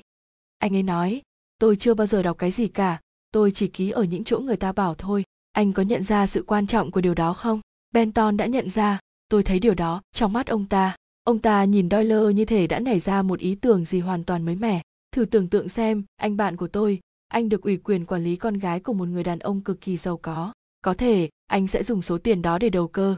Tôi biết chuyện này chỉ xảy ra trong các quyển tiểu thuyết trinh thám, nhưng anh cũng bắt gặp điều này trên báo chí mà. Nó xảy ra, anh bạn của tôi, nó có xảy ra đấy. Dây trả lời, tôi không tranh cãi về điều đó. Có thể, vẫn còn đủ thời gian để đầu tư rộng rãi. Thời của anh vẫn chưa hết. Và rồi, cô ấy kết hôn. Việc kiểm soát chuyển từ tay anh sang tay cô ấy chỉ trong tích tắc. Thật là một thảm họa, nhưng vẫn còn cơ hội. Cô ấy đang trong kỳ trăng mật. Cô ấy có thể sẽ không mấy quan tâm về công việc. Một tờ giấy thông thường được đặt giữa những đám giấy tờ khác và được ký mà không cần đọc qua. Nhưng Linnet Doyle không phải là người như vậy. Dù có đi nghỉ tuần trăng mật hay không, cô ấy vẫn là một nhà doanh nghiệp. Sau khi chồng cô đã đưa ra một ý như thế, một ý nghĩ đã đến với người đàn ông tuyệt vọng đang tìm đường thoát khỏi đống nợ nần kia. Nếu Linnet Doyle chết đi, tài sản của cô ấy sẽ chuyển qua cho chồng và anh Doyle dễ làm việc hơn. Anh ta chỉ như đứa con nít trong tay ông bạn già đời như Andrew Pennington. Ông bạn đại tá yêu quý, tôi phải nói với anh là tôi đã thấy được ý nghĩ thoáng qua trong đầu Andrew Pennington. Nếu ta chỉ phải làm việc với mỗi Doyle thôi, đó là điều mà ông ta nghĩ đến. Dây đáp khô khốc, tôi dám nói chắc thế đấy, nhưng anh không có chứng cớ nào. Đúng, không có chứng cớ nào. Thế còn anh bạn trẻ Ferguson, dây tiếp, anh ta cũng nói chua chát lắm. Nhưng ý tôi không phải ở lời nói bên ngoài, vẫn có thể ông G.A. là nguyên nhân đã khiến cha anh ta phá sản, coi bộ hơi xa với thực tế. Nhưng hoàn toàn có thể xảy ra. Mọi người thi thoảng vẫn ghim trong đầu những lỗi lầm đã qua. Ông dừng một lát rồi nói tiếp, và bạn của tôi kia rồi. Đúng, đó là bạn của anh như anh gọi anh ta. Dây nói tiếp, anh ta là một tên giết người. Chúng ta biết điều đó. Mặt khác, tôi không thể thấy đường nào anh ta có thể ưa Linnet Doyle được. Quỹ đạo của họ không giao nhau. Boy rất từ tốn, trừ khi cô ấy biết nhân dạng của anh ta một cách tình cờ. Có thể, nhưng lại có vẻ không đúng chút nào. Có tiếng gõ cửa. Chắc là anh bạn hai vợ của chúng ta đây. Fleetwood là một người to lớn, dáng vẻ hung dữ. Khi bước vào phòng, anh ta liếc từ người này sang người kia một cách nghi ngờ. Boyzert phát hiện ra anh ta chính là người mà ông đã thấy nói chuyện với Louise Bourget. Fleetwood lên tiếng một cách dè chừng. Các ông muốn gặp tôi. Dây đáp, đúng, chắc hẳn, anh đã biết có vụ giết người xảy ra trên con tàu này vào tối hôm qua. Fleetwood gật đầu. Và tôi tin chắc rằng, anh có lý do để nổi giận với người phụ nữ bị giết. Mắt Fleetwood lóe lên tia nhìn cảnh giác. Ai nói với ông điều đó? Anh cho rằng cô Doyle đã chen ngang chuyện của anh với một người phụ nữ trẻ. Tôi biết ai ton hót với ông rồi, con mụ lừa đảo người Pháp đó. Cô ta chỉ là một kẻ dối trá. Nhưng câu chuyện đặc biệt này lại là sự thật. Hoàn toàn bịa đặt. Anh nói đấy nhé, dù anh chưa biết chuyện như thế nào. Bị nói trúng tim đen, người đàn ông đỏ mặt rồi nuốt nước bọt. Điều đó là sự thật phải không? Rằng anh chuẩn bị kết hôn với một cô gái tên Marie, rồi cô ấy hủy bỏ hôn ước khi phát hiện ra anh đã có gia đình. Chuyện đó thì liên quan gì đến cô ấy? Ý anh là chuyện đó liên quan gì đến cô Doyle phải không? Vâng, anh biết đấy, hai vợ thì vẫn là hai vợ thôi. Không phải như thế, tôi đã kết hôn với một người dân bản địa ở đây, nhưng không có kết quả, cô ấy đã về với gia đình của mình. 6 năm nay, tôi không hề gặp cô ấy. Nhưng anh vẫn còn ràng buộc hôn nhân với cô ấy. Người đàn ông im lặng, dây nói tiếp, cô Doyle hay là cô Duy ấy trước đây đã biết hết mọi chuyện. Đúng, cô ta đã biết, thật đáng nguyền rủa, chõ mũi vào chuyện không ai nhờ cả. Tôi đã nâng niu Marie, tôi đã làm mọi thứ vì cô ấy, còn cô ấy thì không hề biết chuyện nếu như không có cô chủ láu táu kia. Đúng, tôi phải nói rằng tôi có ác cảm với cô chủ đó, và tôi cảm thấy khó chịu khi thấy cô ta ở trên tàu, dát trên người toàn ngọc trai, kim cương, và làm như ở đâu mình cũng là bà hoàng không bằng, đã thế lại chẳng hề nghĩ rằng mình đã phá hỏng cuộc đời của một người đàn ông. Tôi cảm thấy khó chịu thật sự, nhưng nếu ông nghĩ tôi là kẻ giết người bẩn thỉu, nếu ông nghĩ tôi đã bắn cô ấy, thì vâng, đó là một lời dối trá chết tiệt. Tôi chưa bao giờ đụng đến cô ấy, và điều đó có trời chứng giám. Fleetwood ngừng lời, mồ hôi chảy đầm đìa trên mặt. Thế tối qua anh đã ở đâu trong khoảng thời gian từ 12 giờ đến 2 giờ? Tôi ngủ trong phòng, bạn cùng phòng có thể khẳng định điều này. Để xem, giây đáp chắc nịch, rồi ông gật đầu cho anh lui. Sẽ tính sau. Ngay khi Fleetwood khuất sau cánh cửa, Boy rất hỏi, thế thôi hả? Giây nhún vai, anh ta kể khá mạch lạc, dĩ nhiên là anh ta sợ, nhưng cũng đúng thôi, chúng ta sẽ điều tra bằng chứng ngoại phạm của anh ta, dù tôi cho rằng nó sẽ không đưa ra kết luận gì. Bạn cùng phòng của anh ta có thể lúc đó cũng đang ngủ, và anh ta vẫn có thể lẻn đi và về nếu anh ta muốn. Điều này phụ thuộc xem còn ai khác thấy anh ta nữa không. Đúng, ta phải xem xét điều đó. Giây tiếp, việc kế tiếp, theo tôi là có ai đó nghe thấy điều gì có thể đưa ra được thời gian gây án hay không. Benner vẫn cho rằng vụ án xảy ra khoảng từ giữa đêm đến 2 giờ sáng. Dường như hợp lý khi ta hy vọng có ai đó trong số hành khách nghe được tiếng súng, thậm chí nếu họ không biết tiếng đó là gì. Bản thân tôi thì không nghe thấy gì cả. Còn anh thì sao? Boy rớt lắc đầu. Tôi ấy à, ngủ say như chết, tôi không nghe thấy một tiếng gì cả. Có thể tôi đã bị đánh thuốc, tôi đã ngủ mê mệt. Tiếc nhỉ, Jay nói, thế thì chúng ta hy vọng có một chút may mắn từ những người ở cabin bên mạn phải. Chúng ta đã xong với Fanthorp, tiếp theo là nhà Allerton, tôi sẽ nhờ người phục vụ gọi họ lên đây. Bà Allerton đã nhanh chân tới, trong bộ váy lụa xọc xám nhẹ nhàng, gương mặt bà trông có vẻ căng thẳng.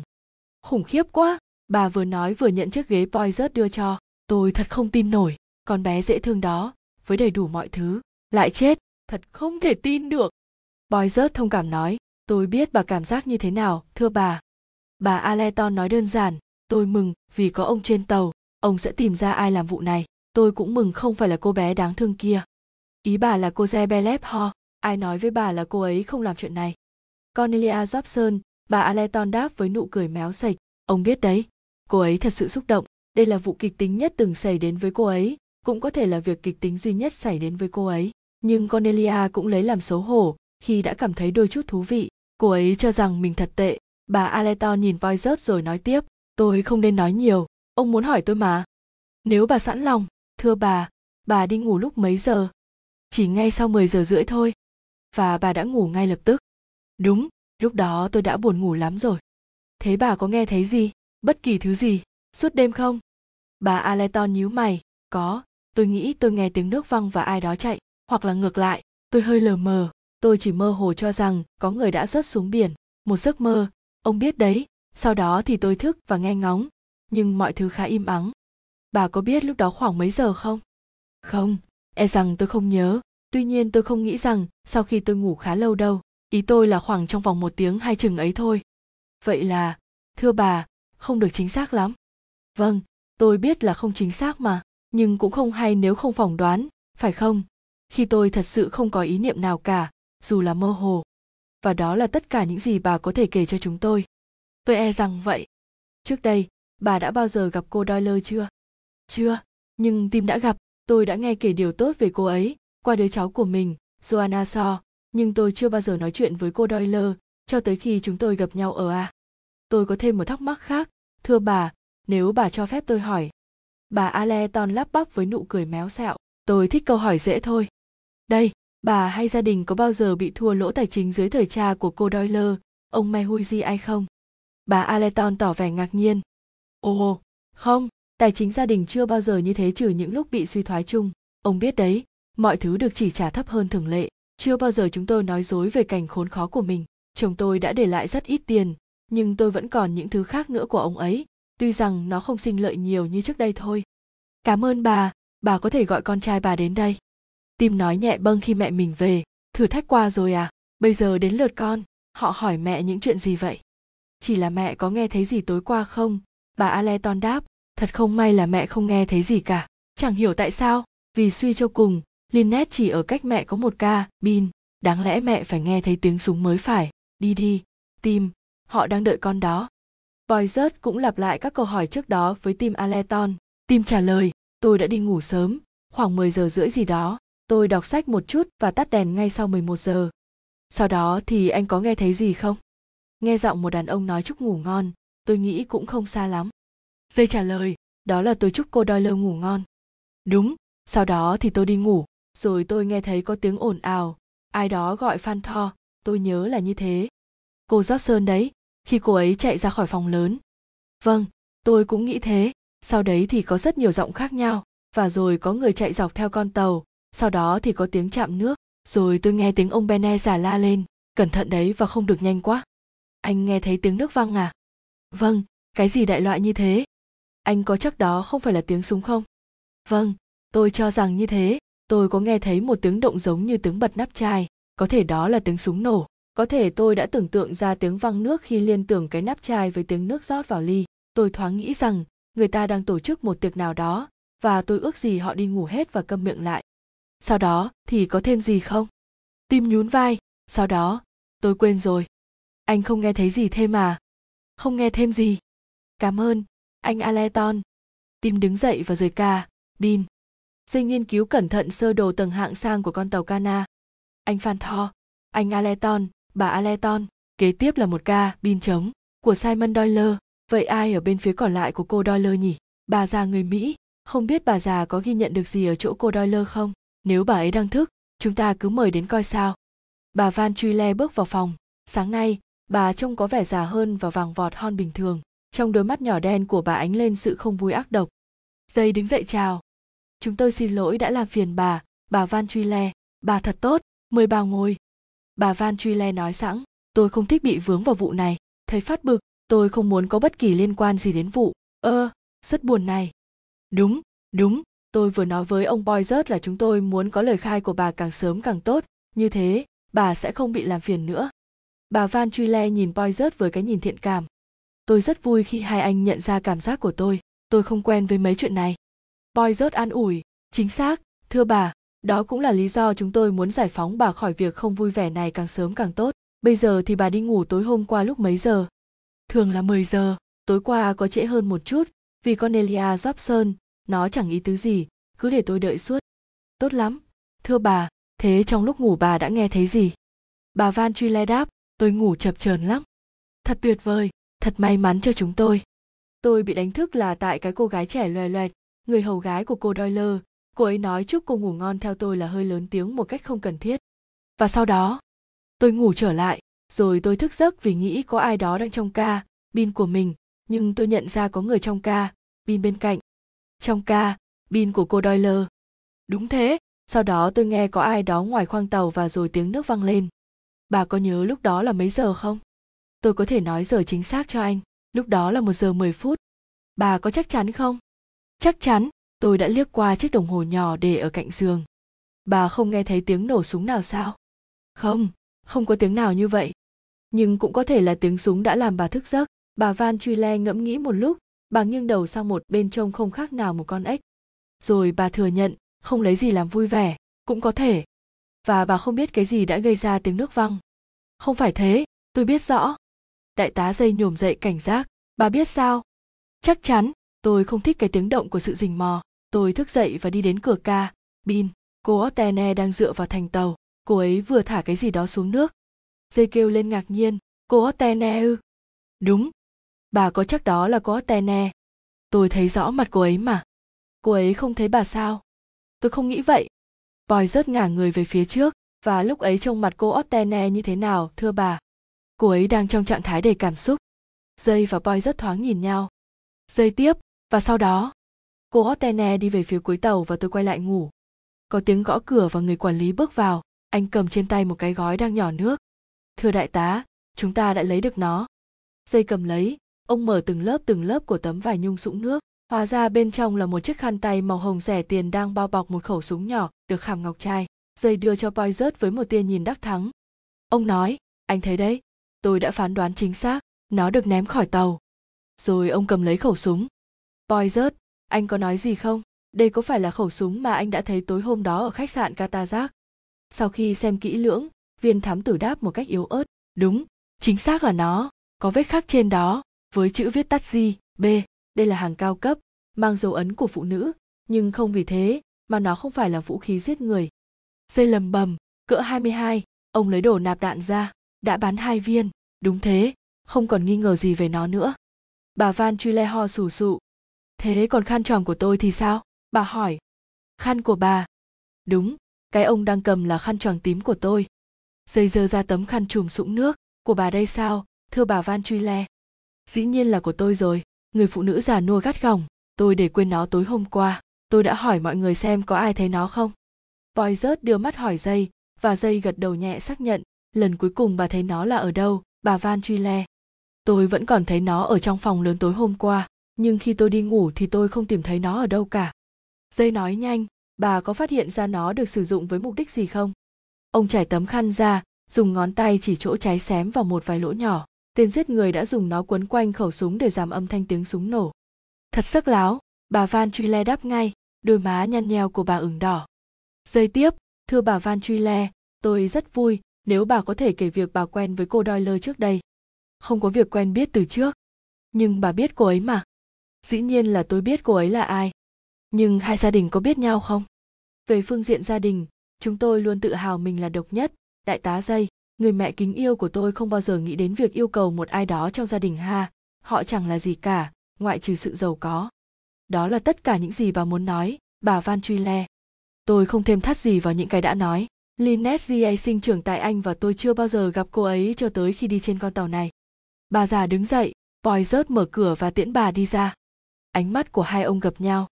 Dây lên tiếng, đó là câu chuyện của bà Van Schuyler và bà ấy sẽ trung thành với nó. Có thể đó là sự thật. Tôi không biết, nhưng do Salie Otene, tôi không ngờ lại như thế. Poirot lắc đầu với tâm trạng rối bời, rồi bất thình lình ông đập tay xuống bàn.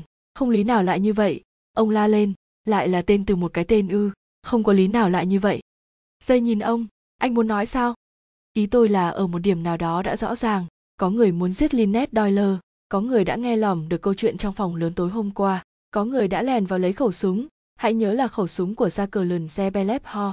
Người nào đó đã bắn Linnet Doyle bằng khẩu súng đó và viết chữ G lên tường. Mọi thứ quá rõ, phải không? Mọi thứ đều nhắm vào Jacqueline de Bellefort là hung thủ. Rồi sau đó tên hung thủ đã làm gì? Bỏ lại khẩu súng, cái khẩu súng chết tiệt, cái khẩu súng của Jacqueline de Bellefort cho mọi người tìm thấy. Không, hắn ta, hay cô ta, ném khẩu súng, cái bằng chứng chết tiệt đặc biệt, xuống nước. Tại sao? Anh bạn của tôi, tại sao? Dây lắc đầu, thật kỳ lạ. Nó còn hơn cả lạ nữa, điều đó là không thể. Không đời nào không thể được, vì nó đã xảy ra. Tôi không có ý như vậy, ý tôi là trình tự của sự việc không thể nào như thế được, có gì đó không ổn. Đại tá Dây tò mò nhìn người đồng nghiệp, ông tôn trọng, ông có lý do để tôn trọng, đầu óc của Hercule Poirot, đến lúc này ông vẫn chưa theo kịp ý nghĩ của bạn mình. Tuy nhiên, ông không đưa ra câu hỏi nào, ông ít khi đặt câu hỏi, ông xử lý ngay vấn đề có trong tay. Vậy kế tiếp phải làm gì? Thẩm vấn cô Otene. Đúng, điều đó có thể giúp chúng ta được một ít. Do Salie Otene bước vào không được thanh tao lắm, cô không hề trông lo lắng hay sợ hãi chút nào, chỉ có vẻ không sẵn lòng và buồn rầu. Cô hỏi, vâng, chuyện gì đây? Dây là người lên tiếng và giải thích. Chúng tôi đang điều tra cái chết của cô Doyle. Do Salie gật đầu. Vui lòng kể cho chúng tôi nghe tối hôm qua cô đã làm gì. Do Salie suy nghĩ trong chốc lát. Mẹ và tôi đi ngủ sớm, trước 11 giờ, chúng tôi không nghe thấy gì đặc biệt. Ngoại trừ sự ồn ào bên ngoài cabin của bác sĩ Benner, tôi nghe giọng Đức của ông già la lớn. Dĩ nhiên là tôi không biết chuyện gì cho đến sáng hôm nay. Cô không nghe thấy tiếng nổ súng sao? Không. Cô có rời khỏi cabin của mình tối hôm qua không? Không. Cô chắc chứ? Do Salie trừng mắt nhìn ông. Ông muốn nói gì? Dĩ nhiên tôi phải chắc về điều đó rồi. Cô không, Ví dụ như là đi lòng vòng ra bên mạn phải của con tàu và ném cái gì đó xuống nước sao? Khuôn mặt người đối diện chuyển sắc. Có quy định cấm ném đồ vật ra khỏi tàu à? Không, dĩ nhiên là không. Vậy là cô có ném phải không? Không, tôi không có. Tôi chưa hề rời khỏi cabin của mình. Tôi đã nói với ông rồi đấy. Nếu có người nào đó thấy cô liền cắt ngang. Ai nói thấy tôi? Bà Van Schuyler. Bà Van Schuyler ư? Cô có vẻ rất ngạc nhiên. Đúng, bà Van Schuyler nói rằng bà ấy nhìn ra ngoài cabin của mình và thấy cô ném vật gì đó ra khỏi tàu. Do Salie chối phát, hoàn toàn dối trá. Rồi như nhớ ra điều gì, cô hỏi, lúc đó là mấy giờ? Kỳ này Poirot trả lời, thưa cô, 1:10. Cô gật gù suy nghĩ, thế bà ấy còn thấy gì khác nữa không? Poirot tò mò nhìn cô và xoa cằm, thấy gì ư? Không, ông đáp, nhưng bà ấy có nghe thấy gì đó. Thế bà ấy đã nghe gì? Ai đó di chuyển trong cabin của cô Doyle. Do Salie lầm bầm, ra thế. Bây giờ cô trông tái xanh, thật sự tái mét. Cô vẫn khăng khăng không ném gì xuống nước sao, thưa cô? Có chuyện quái gì mà tôi phải đi ném đồ xuống nước giữa đêm hôm khuya khoắt chứ?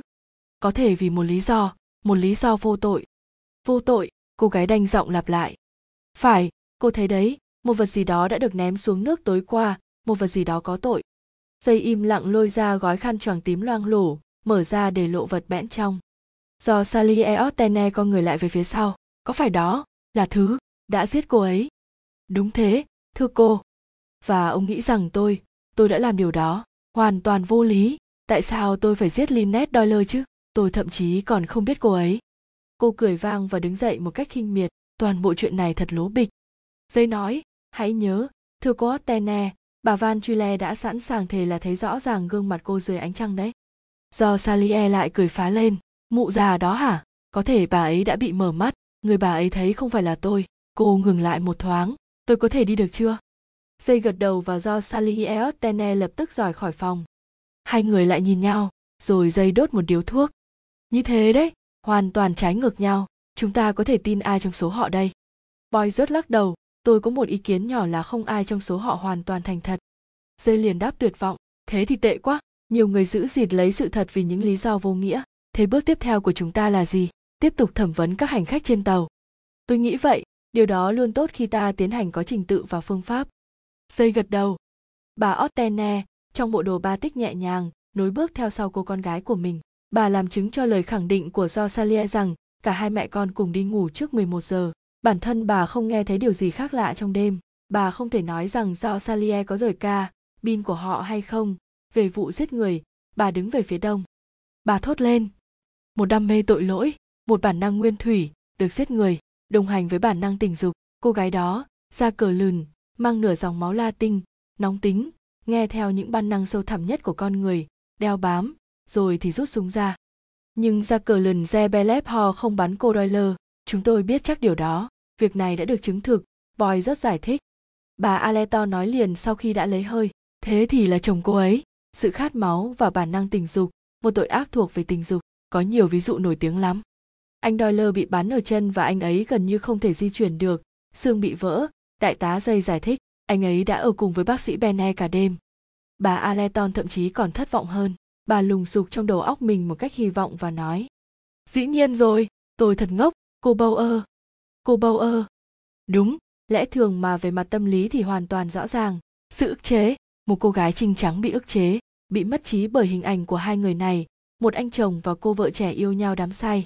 Dĩ nhiên là cô ấy rồi, cô ấy thuộc dạng bẩm sinh không có nét gì hấp dẫn, đáng trân trọng. Trong quyển sách của tôi, cây nho khô cằn. Đại tá Dây khéo léo ngắt lời, những gợi ý của bà thật hữu ích, bà Otene, chúng tôi phải tiếp tục công việc của mình. Cảm ơn bà rất nhiều. Ông lịch sự tiễn bà ra cửa và quay lại day chán. Thật là người đàn bà độc địa, phù, sao không ai giết bà ấy đi nhỉ? Cũng dám lắm, Poirot an ủi ông bạn. Có điều gì đó trong chuyện này, chúng ta còn sót ai không? Benton, chúng ta sẽ giữ ông ấy cuối cùng, tôi nghĩ vậy. Richetti, Ferguson. Ngài Richetti rất nhanh miệng và cũng rất lo lắng. Thật là đáng sợ, thật là ti tiện, một người phụ nữ trẻ đẹp thế kia, thật là một tội ác phi nhân tính. Ngài Richetti hơ tay lên. Ông trả lời nhanh chóng rằng ông đi ngủ từ sớm, rất sớm, thật ra ngay sau bữa tối. Ông đọc sách một lúc, một quyển sách luận vừa xuất bản, Biahito Giche Fortune in Nacien, cho một cái nhìn hoàn toàn mới về gốm ở chân đồi Anatoly, một thành phố cổ ở Hy Lạp. Ánh tắt đèn trước 11 giờ, không, ông không nghe thấy tiếng nổ súng, cũng không có tiếng bật nắp chai, thứ duy nhất ông nghe được, nhưng là lúc sau này, và lúc giữa đêm, là tiếng nước văng, một tiếng rơi xuống nước rất lớn, ngay gần lỗ thông hơi. Cabin của ông ở tầng dưới, mạn phải không? Đúng, đúng thế, và tôi đã nghe tiếng nước văng rõ to, ông lại khoa tay lên một lần nữa để mô tả cột nước tóe lên lớn như thế nào. Ông có thể cho tôi biết lúc đó khoảng mấy giờ không? Ngài Richetti suy nghĩ, khoảng 1, 2, 3 tiếng sau khi tôi đi ngủ, có thể khoảng 2 tiếng. Ví dụ, khoảng 1 giờ 10 phút.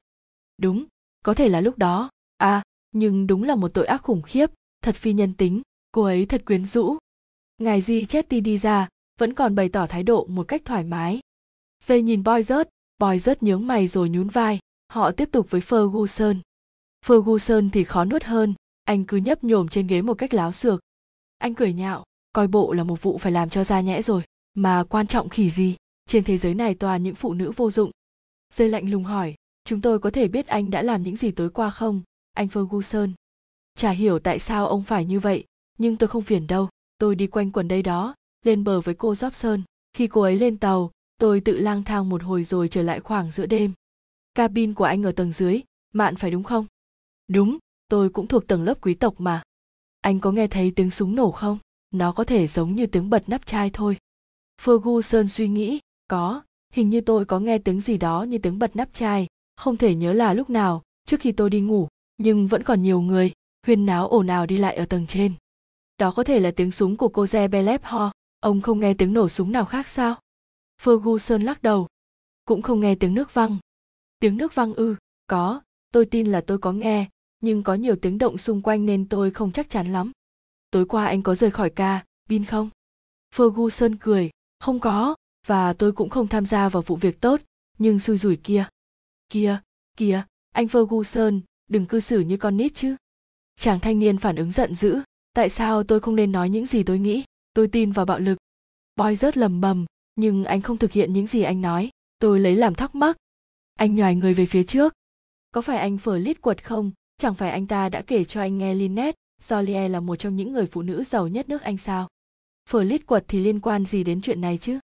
Anh bạn của tôi ơi, Fleetwood có động cơ hoàn hảo để giết Linnet Doyle đấy. Anh ta có mối ác cảm với cô ấy. Ferguson bật dậy như lò xo. Hóa ra đây là trò bẩn thỉu của các ông à? Anh nổi cơn thịnh nộ, đổ tội cho tên quỷ tội nghiệp như Fleetwood.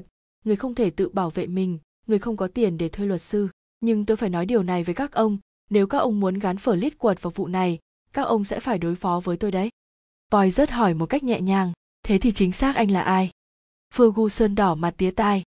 Dù gì thì tôi cũng sẽ sát cánh bên bạn của mình, anh đáp cộc cằn. Tốt, anh Ferguson, tôi nghĩ bây giờ thế là đủ rồi, Jay nói. Ngay khi cánh cửa đóng sau lưng Ferguson, ông bất ngờ nhận xét, kỳ thực anh ta giống như một đứa trẻ mới vào nghề. Anh không nghĩ anh ta chính là người mà anh đang theo dõi sao? Boy rớt hỏi. Tôi không nghĩ vậy, tôi cho rằng kẻ đó đang ở trên tàu, thông tin rất chính xác. Ô, thôi, mỗi lần một việc thôi, hãy đến lượt Benton. Andrew Pennington thể hiện tất cả các phản ứng thường thấy của sự đau buồn và choáng váng. Như thường lệ, ông ăn bận chỉnh tề, nhưng thay bằng một cái cà, vạt đen, gương mặt dài ngoãng được cạo sạch sẽ mang nét hoang mang. Ông buồn rầu nói, các ông, vụ này thật sự làm tôi suy sụp, Linnet bé nhỏ, tại sao chứ? Các ông có thể tưởng tượng rằng tôi nhớ cô ấy là một đứa trẻ dễ thương nhất. Mẹ Hui Gia cũng rất tự hào về cô ấy. Vâng, không có việc gì liên quan đến chuyện đó. Hãy cho tôi biết tôi có thể làm được gì. Đó là những gì tôi muốn hỏi thôi. Dây nói, ông Benton, để bắt đầu, ông có nghe thấy gì tối hôm qua không? Không, thưa ông, tôi không thể nói tôi có nghe. Cabin của tôi nằm ngay bên cạnh phòng số 40 của bác sĩ Benner, phòng 41, và tôi có nghe tiếng ồn ào khoảng giữa đêm. Dĩ nhiên lúc đó tôi không biết chuyện gì. Ông không nghe gì khác nữa à? Không nghe tiếng súng nào sao? Andrew Pennington lắc đầu. Không có. Thế ông đi ngủ lúc mấy giờ? Chắc khoảng sau 11 giờ. Ông nghiêng người về phía trước. Tôi không cho rằng đây là thông tin với hai ông. Có rất nhiều lời đồn đang lan tỏa trên con tàu này. Cái cô lai Pháp, Jacqueline de Bellefort, rất khả nghi. Hai ông biết đấy. Linnet không kể cho tôi bất cứ điều gì. Nhưng dĩ nhiên là tôi không mù và điếc. Giữa cô ấy và Simon trước đây đã từng có mối quan hệ, lúc nào đó phải không? Tìm kiếm phụ nữ, Đó là quy luật nghe khá hay đấy. Và tôi muốn nói rằng, ông không phải tìm kiếm đâu xa. Ý ông là ông tin Jacqueline de Bellefort đã bắn chết cô Doyle. Boy rất hỏi. Tôi cho rằng như vậy, dĩ nhiên là tôi không biết gì khác. Thật không hay, chúng tôi lại biết một vài thứ. Ông Penton có vẻ giật mình. Chúng tôi biết rằng, việc cô de Bellefort bắn cô Doyle khó có thể xảy ra. Ông giải thích cặn kẽ tình huống và Penton tỏ ra vẫn chưa thể chấp nhận điều đó. Tôi đồng ý rằng, bề ngoài có vẻ ổn, nhưng còn cô y tá này, tôi cực rằng cô ấy đã không thức nguyên đêm, cô ấy đã ngủ quên và cô kia đã lẻn ra ngoài rồi trở vào lại. Khó có thể như thế lắm. Ông Penton, hãy nhớ là cô ấy đã được tiêm một liều thuốc ngủ mạnh rồi. Và dù sao đi nữa, thì một người y tá thường có thói quen ngủ chập chờn và sẽ thức giấc khi bệnh nhân dậy. Nhưng Penton tuyên bố, với tôi, mọi thứ thật mù mờ. Dây nói với giọng quyền uy nhưng mềm mỏng. Ông Penton, tôi nghĩ ông nên tin lời tôi. Chúng tôi đã xem xét rất kỹ mọi khả năng rồi. Kết quả khá rõ ràng, Jacqueline de Bellefort không bắn cô Doyle, cho nên chúng tôi buộc phải nhìn theo hướng khác. Đó là lý do chúng tôi hy vọng ông có thể giúp cho. Tôi ư? Benton lo lắng. Đúng thế, ông là người thân cận của người đã mất. Trong mọi tình huống, ông biết những bước ngoặt trong đời cô ấy rõ hơn nhiều so với chồng cô ấy. Do anh Doyle chỉ mới quen cô ấy vài tháng. Ví dụ, ông có thể biết ai không ưa cô ấy. Có thể ông biết có ai muốn giết cô ấy. Andrew Pennington liếm đôi môi khô khốc của mình. Tôi đảm bảo với các ông, tôi không biết gì cả. Mấy ông biết đấy, Linnet lớn lên ở Anh. Tôi biết rất ít về những người xung quanh cô ấy. Boy rất suy tư. Chưa hết, có người trên tàu này muốn loại bỏ cô Doyle, và cô ấy đã thoát chết trong gang tấc. Ông nhớ chứ, ở tại nơi này, khi hòn đá đó vỡ tan, và có thể ông không có mặt ở đó. Không, lúc đó, tôi đang ở trong đền. Dĩ nhiên sau này tôi có nghe kể vụ ấy. Đúng là một cú thoát chết trong tích tắc, nhưng cũng có thể là một tai nạn. Ông có nghĩ vậy không? Boy rất nhún vai. Lúc đó người ta có thể nghĩ như thế, còn bây giờ thì phải xem xét lại. Đúng, dĩ nhiên. Benton lau mặt với một chiếc khăn tay bằng lụa tốt. Đại tá dây tiếp, anh Doyle tình cờ đề cập đến một người nào đó trên con tàu này có ác cảm với, không phải với cá nhân cô Doyle, mà với gia đình của cô ấy. Ông có biết đó là ai không? Benton hoàn toàn sửng sốt. Không, tôi không biết gì cả. Cô ấy không đề cập vấn đề này với ông sao? Không. Ông là một người bạn tín cẩn của cha cô ấy. Ông không thể nhớ vụ làm ăn nào của ông ấy có thể làm đối thủ nào phá sản ư? Benton lắc đầu không nhớ. Không có vụ nào điển hình cả. Những việc như vậy xảy ra thường xuyên mà. Dĩ nhiên, nhưng tôi không thể nhớ ai đã công khai đưa ra lời đe dọa. Không có ai. Ông Benton, tóm lại ông không thể giúp chúng tôi phải không? Chắc là vậy. Các ông, tôi lấy làm tiếc cho sự thiếu sót này. Dây nhìn voi rớt rồi nói. Tôi cũng rất tiếc. Chúng tôi đã hy vọng. Rồi ông đứng dậy như một cách ra hiệu rằng buổi thẩm vấn kết thúc. Andrew Penton nói, khi Doyle tỉnh lại, tôi nghĩ anh ấy sẽ gọi tôi coi các thứ. Xin lỗi, ông đại tá, nhưng chính xác thì ông sắp xếp lịch trình như thế nào đây? Khi rời khỏi đây, chúng ta sẽ đi một mạch tới Hela và sẽ tới đó vào sáng mai. Thế còn cái xác? Sẽ được chuyển đến một phòng trữ lạnh. Andrew Penton cúi đầu chào rồi rời khỏi phòng. Boy rớt và Dây lại nhìn nhau lần nữa. Vừa đốt thuốc, Dây nói, ông Penton không được thoải mái. Boy rớt gật đầu. Và Benton thật sự dối trí, ông ta đã nói dối một cách ngu ngốc. Ông Benton không hề có mặt tại đền Abu Simbe khi tảng đá rơi xuống. Tôi nói cho anh nghe, có thể đoan chắc như thế, vì tôi từ chỗ đó về mà. Dây nói, đúng là một lời nói dối ngu ngốc và lộ liễu. Boy rớt lại gật đầu, cười và nói, nhưng lúc này, chúng ta sẽ xử lý ông ta dễ dàng thôi phải không? Dây tán thành, ý kiến đó được đấy. Bạn của tôi, anh và tôi thật hiểu ý nhau. Hốt nhiên, dưới chân họ chợt có tiếng chuyển động kèn kẹt, con tàu Cana đang trên đường trở về Hela.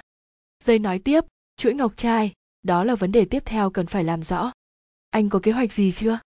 Có, rồi ông nhìn đồng hồ, khoảng nửa tiếng nữa là đến giờ ăn trưa. Đến cuối bữa ăn tôi sẽ đưa ra một thông báo, chỉ nói rằng chuỗi ngọc trai đã bị đánh cắp và tôi yêu cầu mọi người ở lại phòng ăn để thực hiện việc tìm kiếm.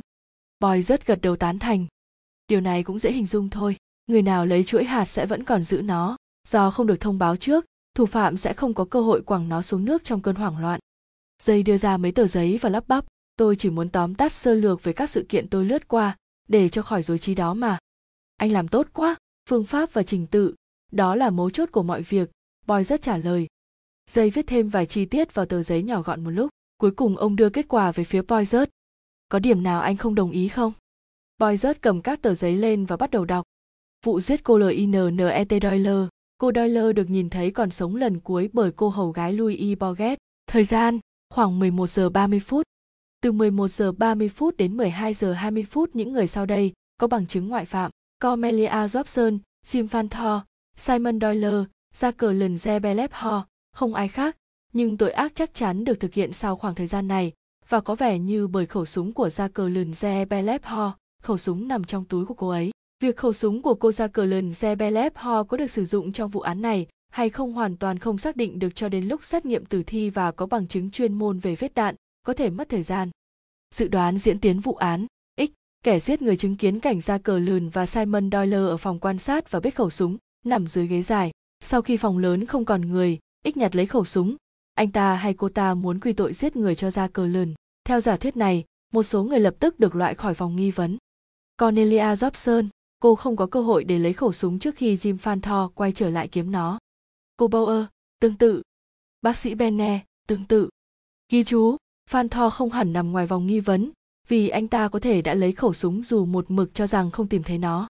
Những người còn lại đều có khả năng lấy khẩu súng trong khoảng thời gian 10 phút đó. Những động cơ có thể có cho vụ giết người. Andrew Pennington, giả định rằng ông đã có những việc làm sai trái, có một bằng chứng nghiêng về giả thiết này, nhưng chưa đủ để có thể cáo buộc ông ta. Nếu Pennington chính là người đẩy hòn đá xuống, ông ta là người biết nắm bắt cơ hội, tội ác rõ ràng đã không được tính toán kỹ từ trước. Việc bắn tối hôm qua là một cơ hội lý tưởng. Những phản biện cho giả thuyết này, tại sao ông ta lại ném khẩu súng xuống nước? Đây chính là chứng cứ có giá trị chống lại gì? B. Fleetwood, trả thù. Fleetwood bị Linnet Doyle làm tổn thương, có thể đã nghe lỏm được câu chuyện và vị trí của khẩu súng. Anh ta lấy khẩu súng bởi vì khẩu súng nhỏ gọn hơn là việc đổ tội cho Jacqueline. Nó cũng hợp với việc ném súng xuống sông. Nếu điều đó đúng, tại sao anh ta lại viết chữ gì bằng máu lên tường? Ghi chú, chiếc khăn tay rẻ tiền được tìm thấy cùng với khẩu súng có vẻ thuộc về người như Fleetwood hơn là những hành khách đàng hoàng khác.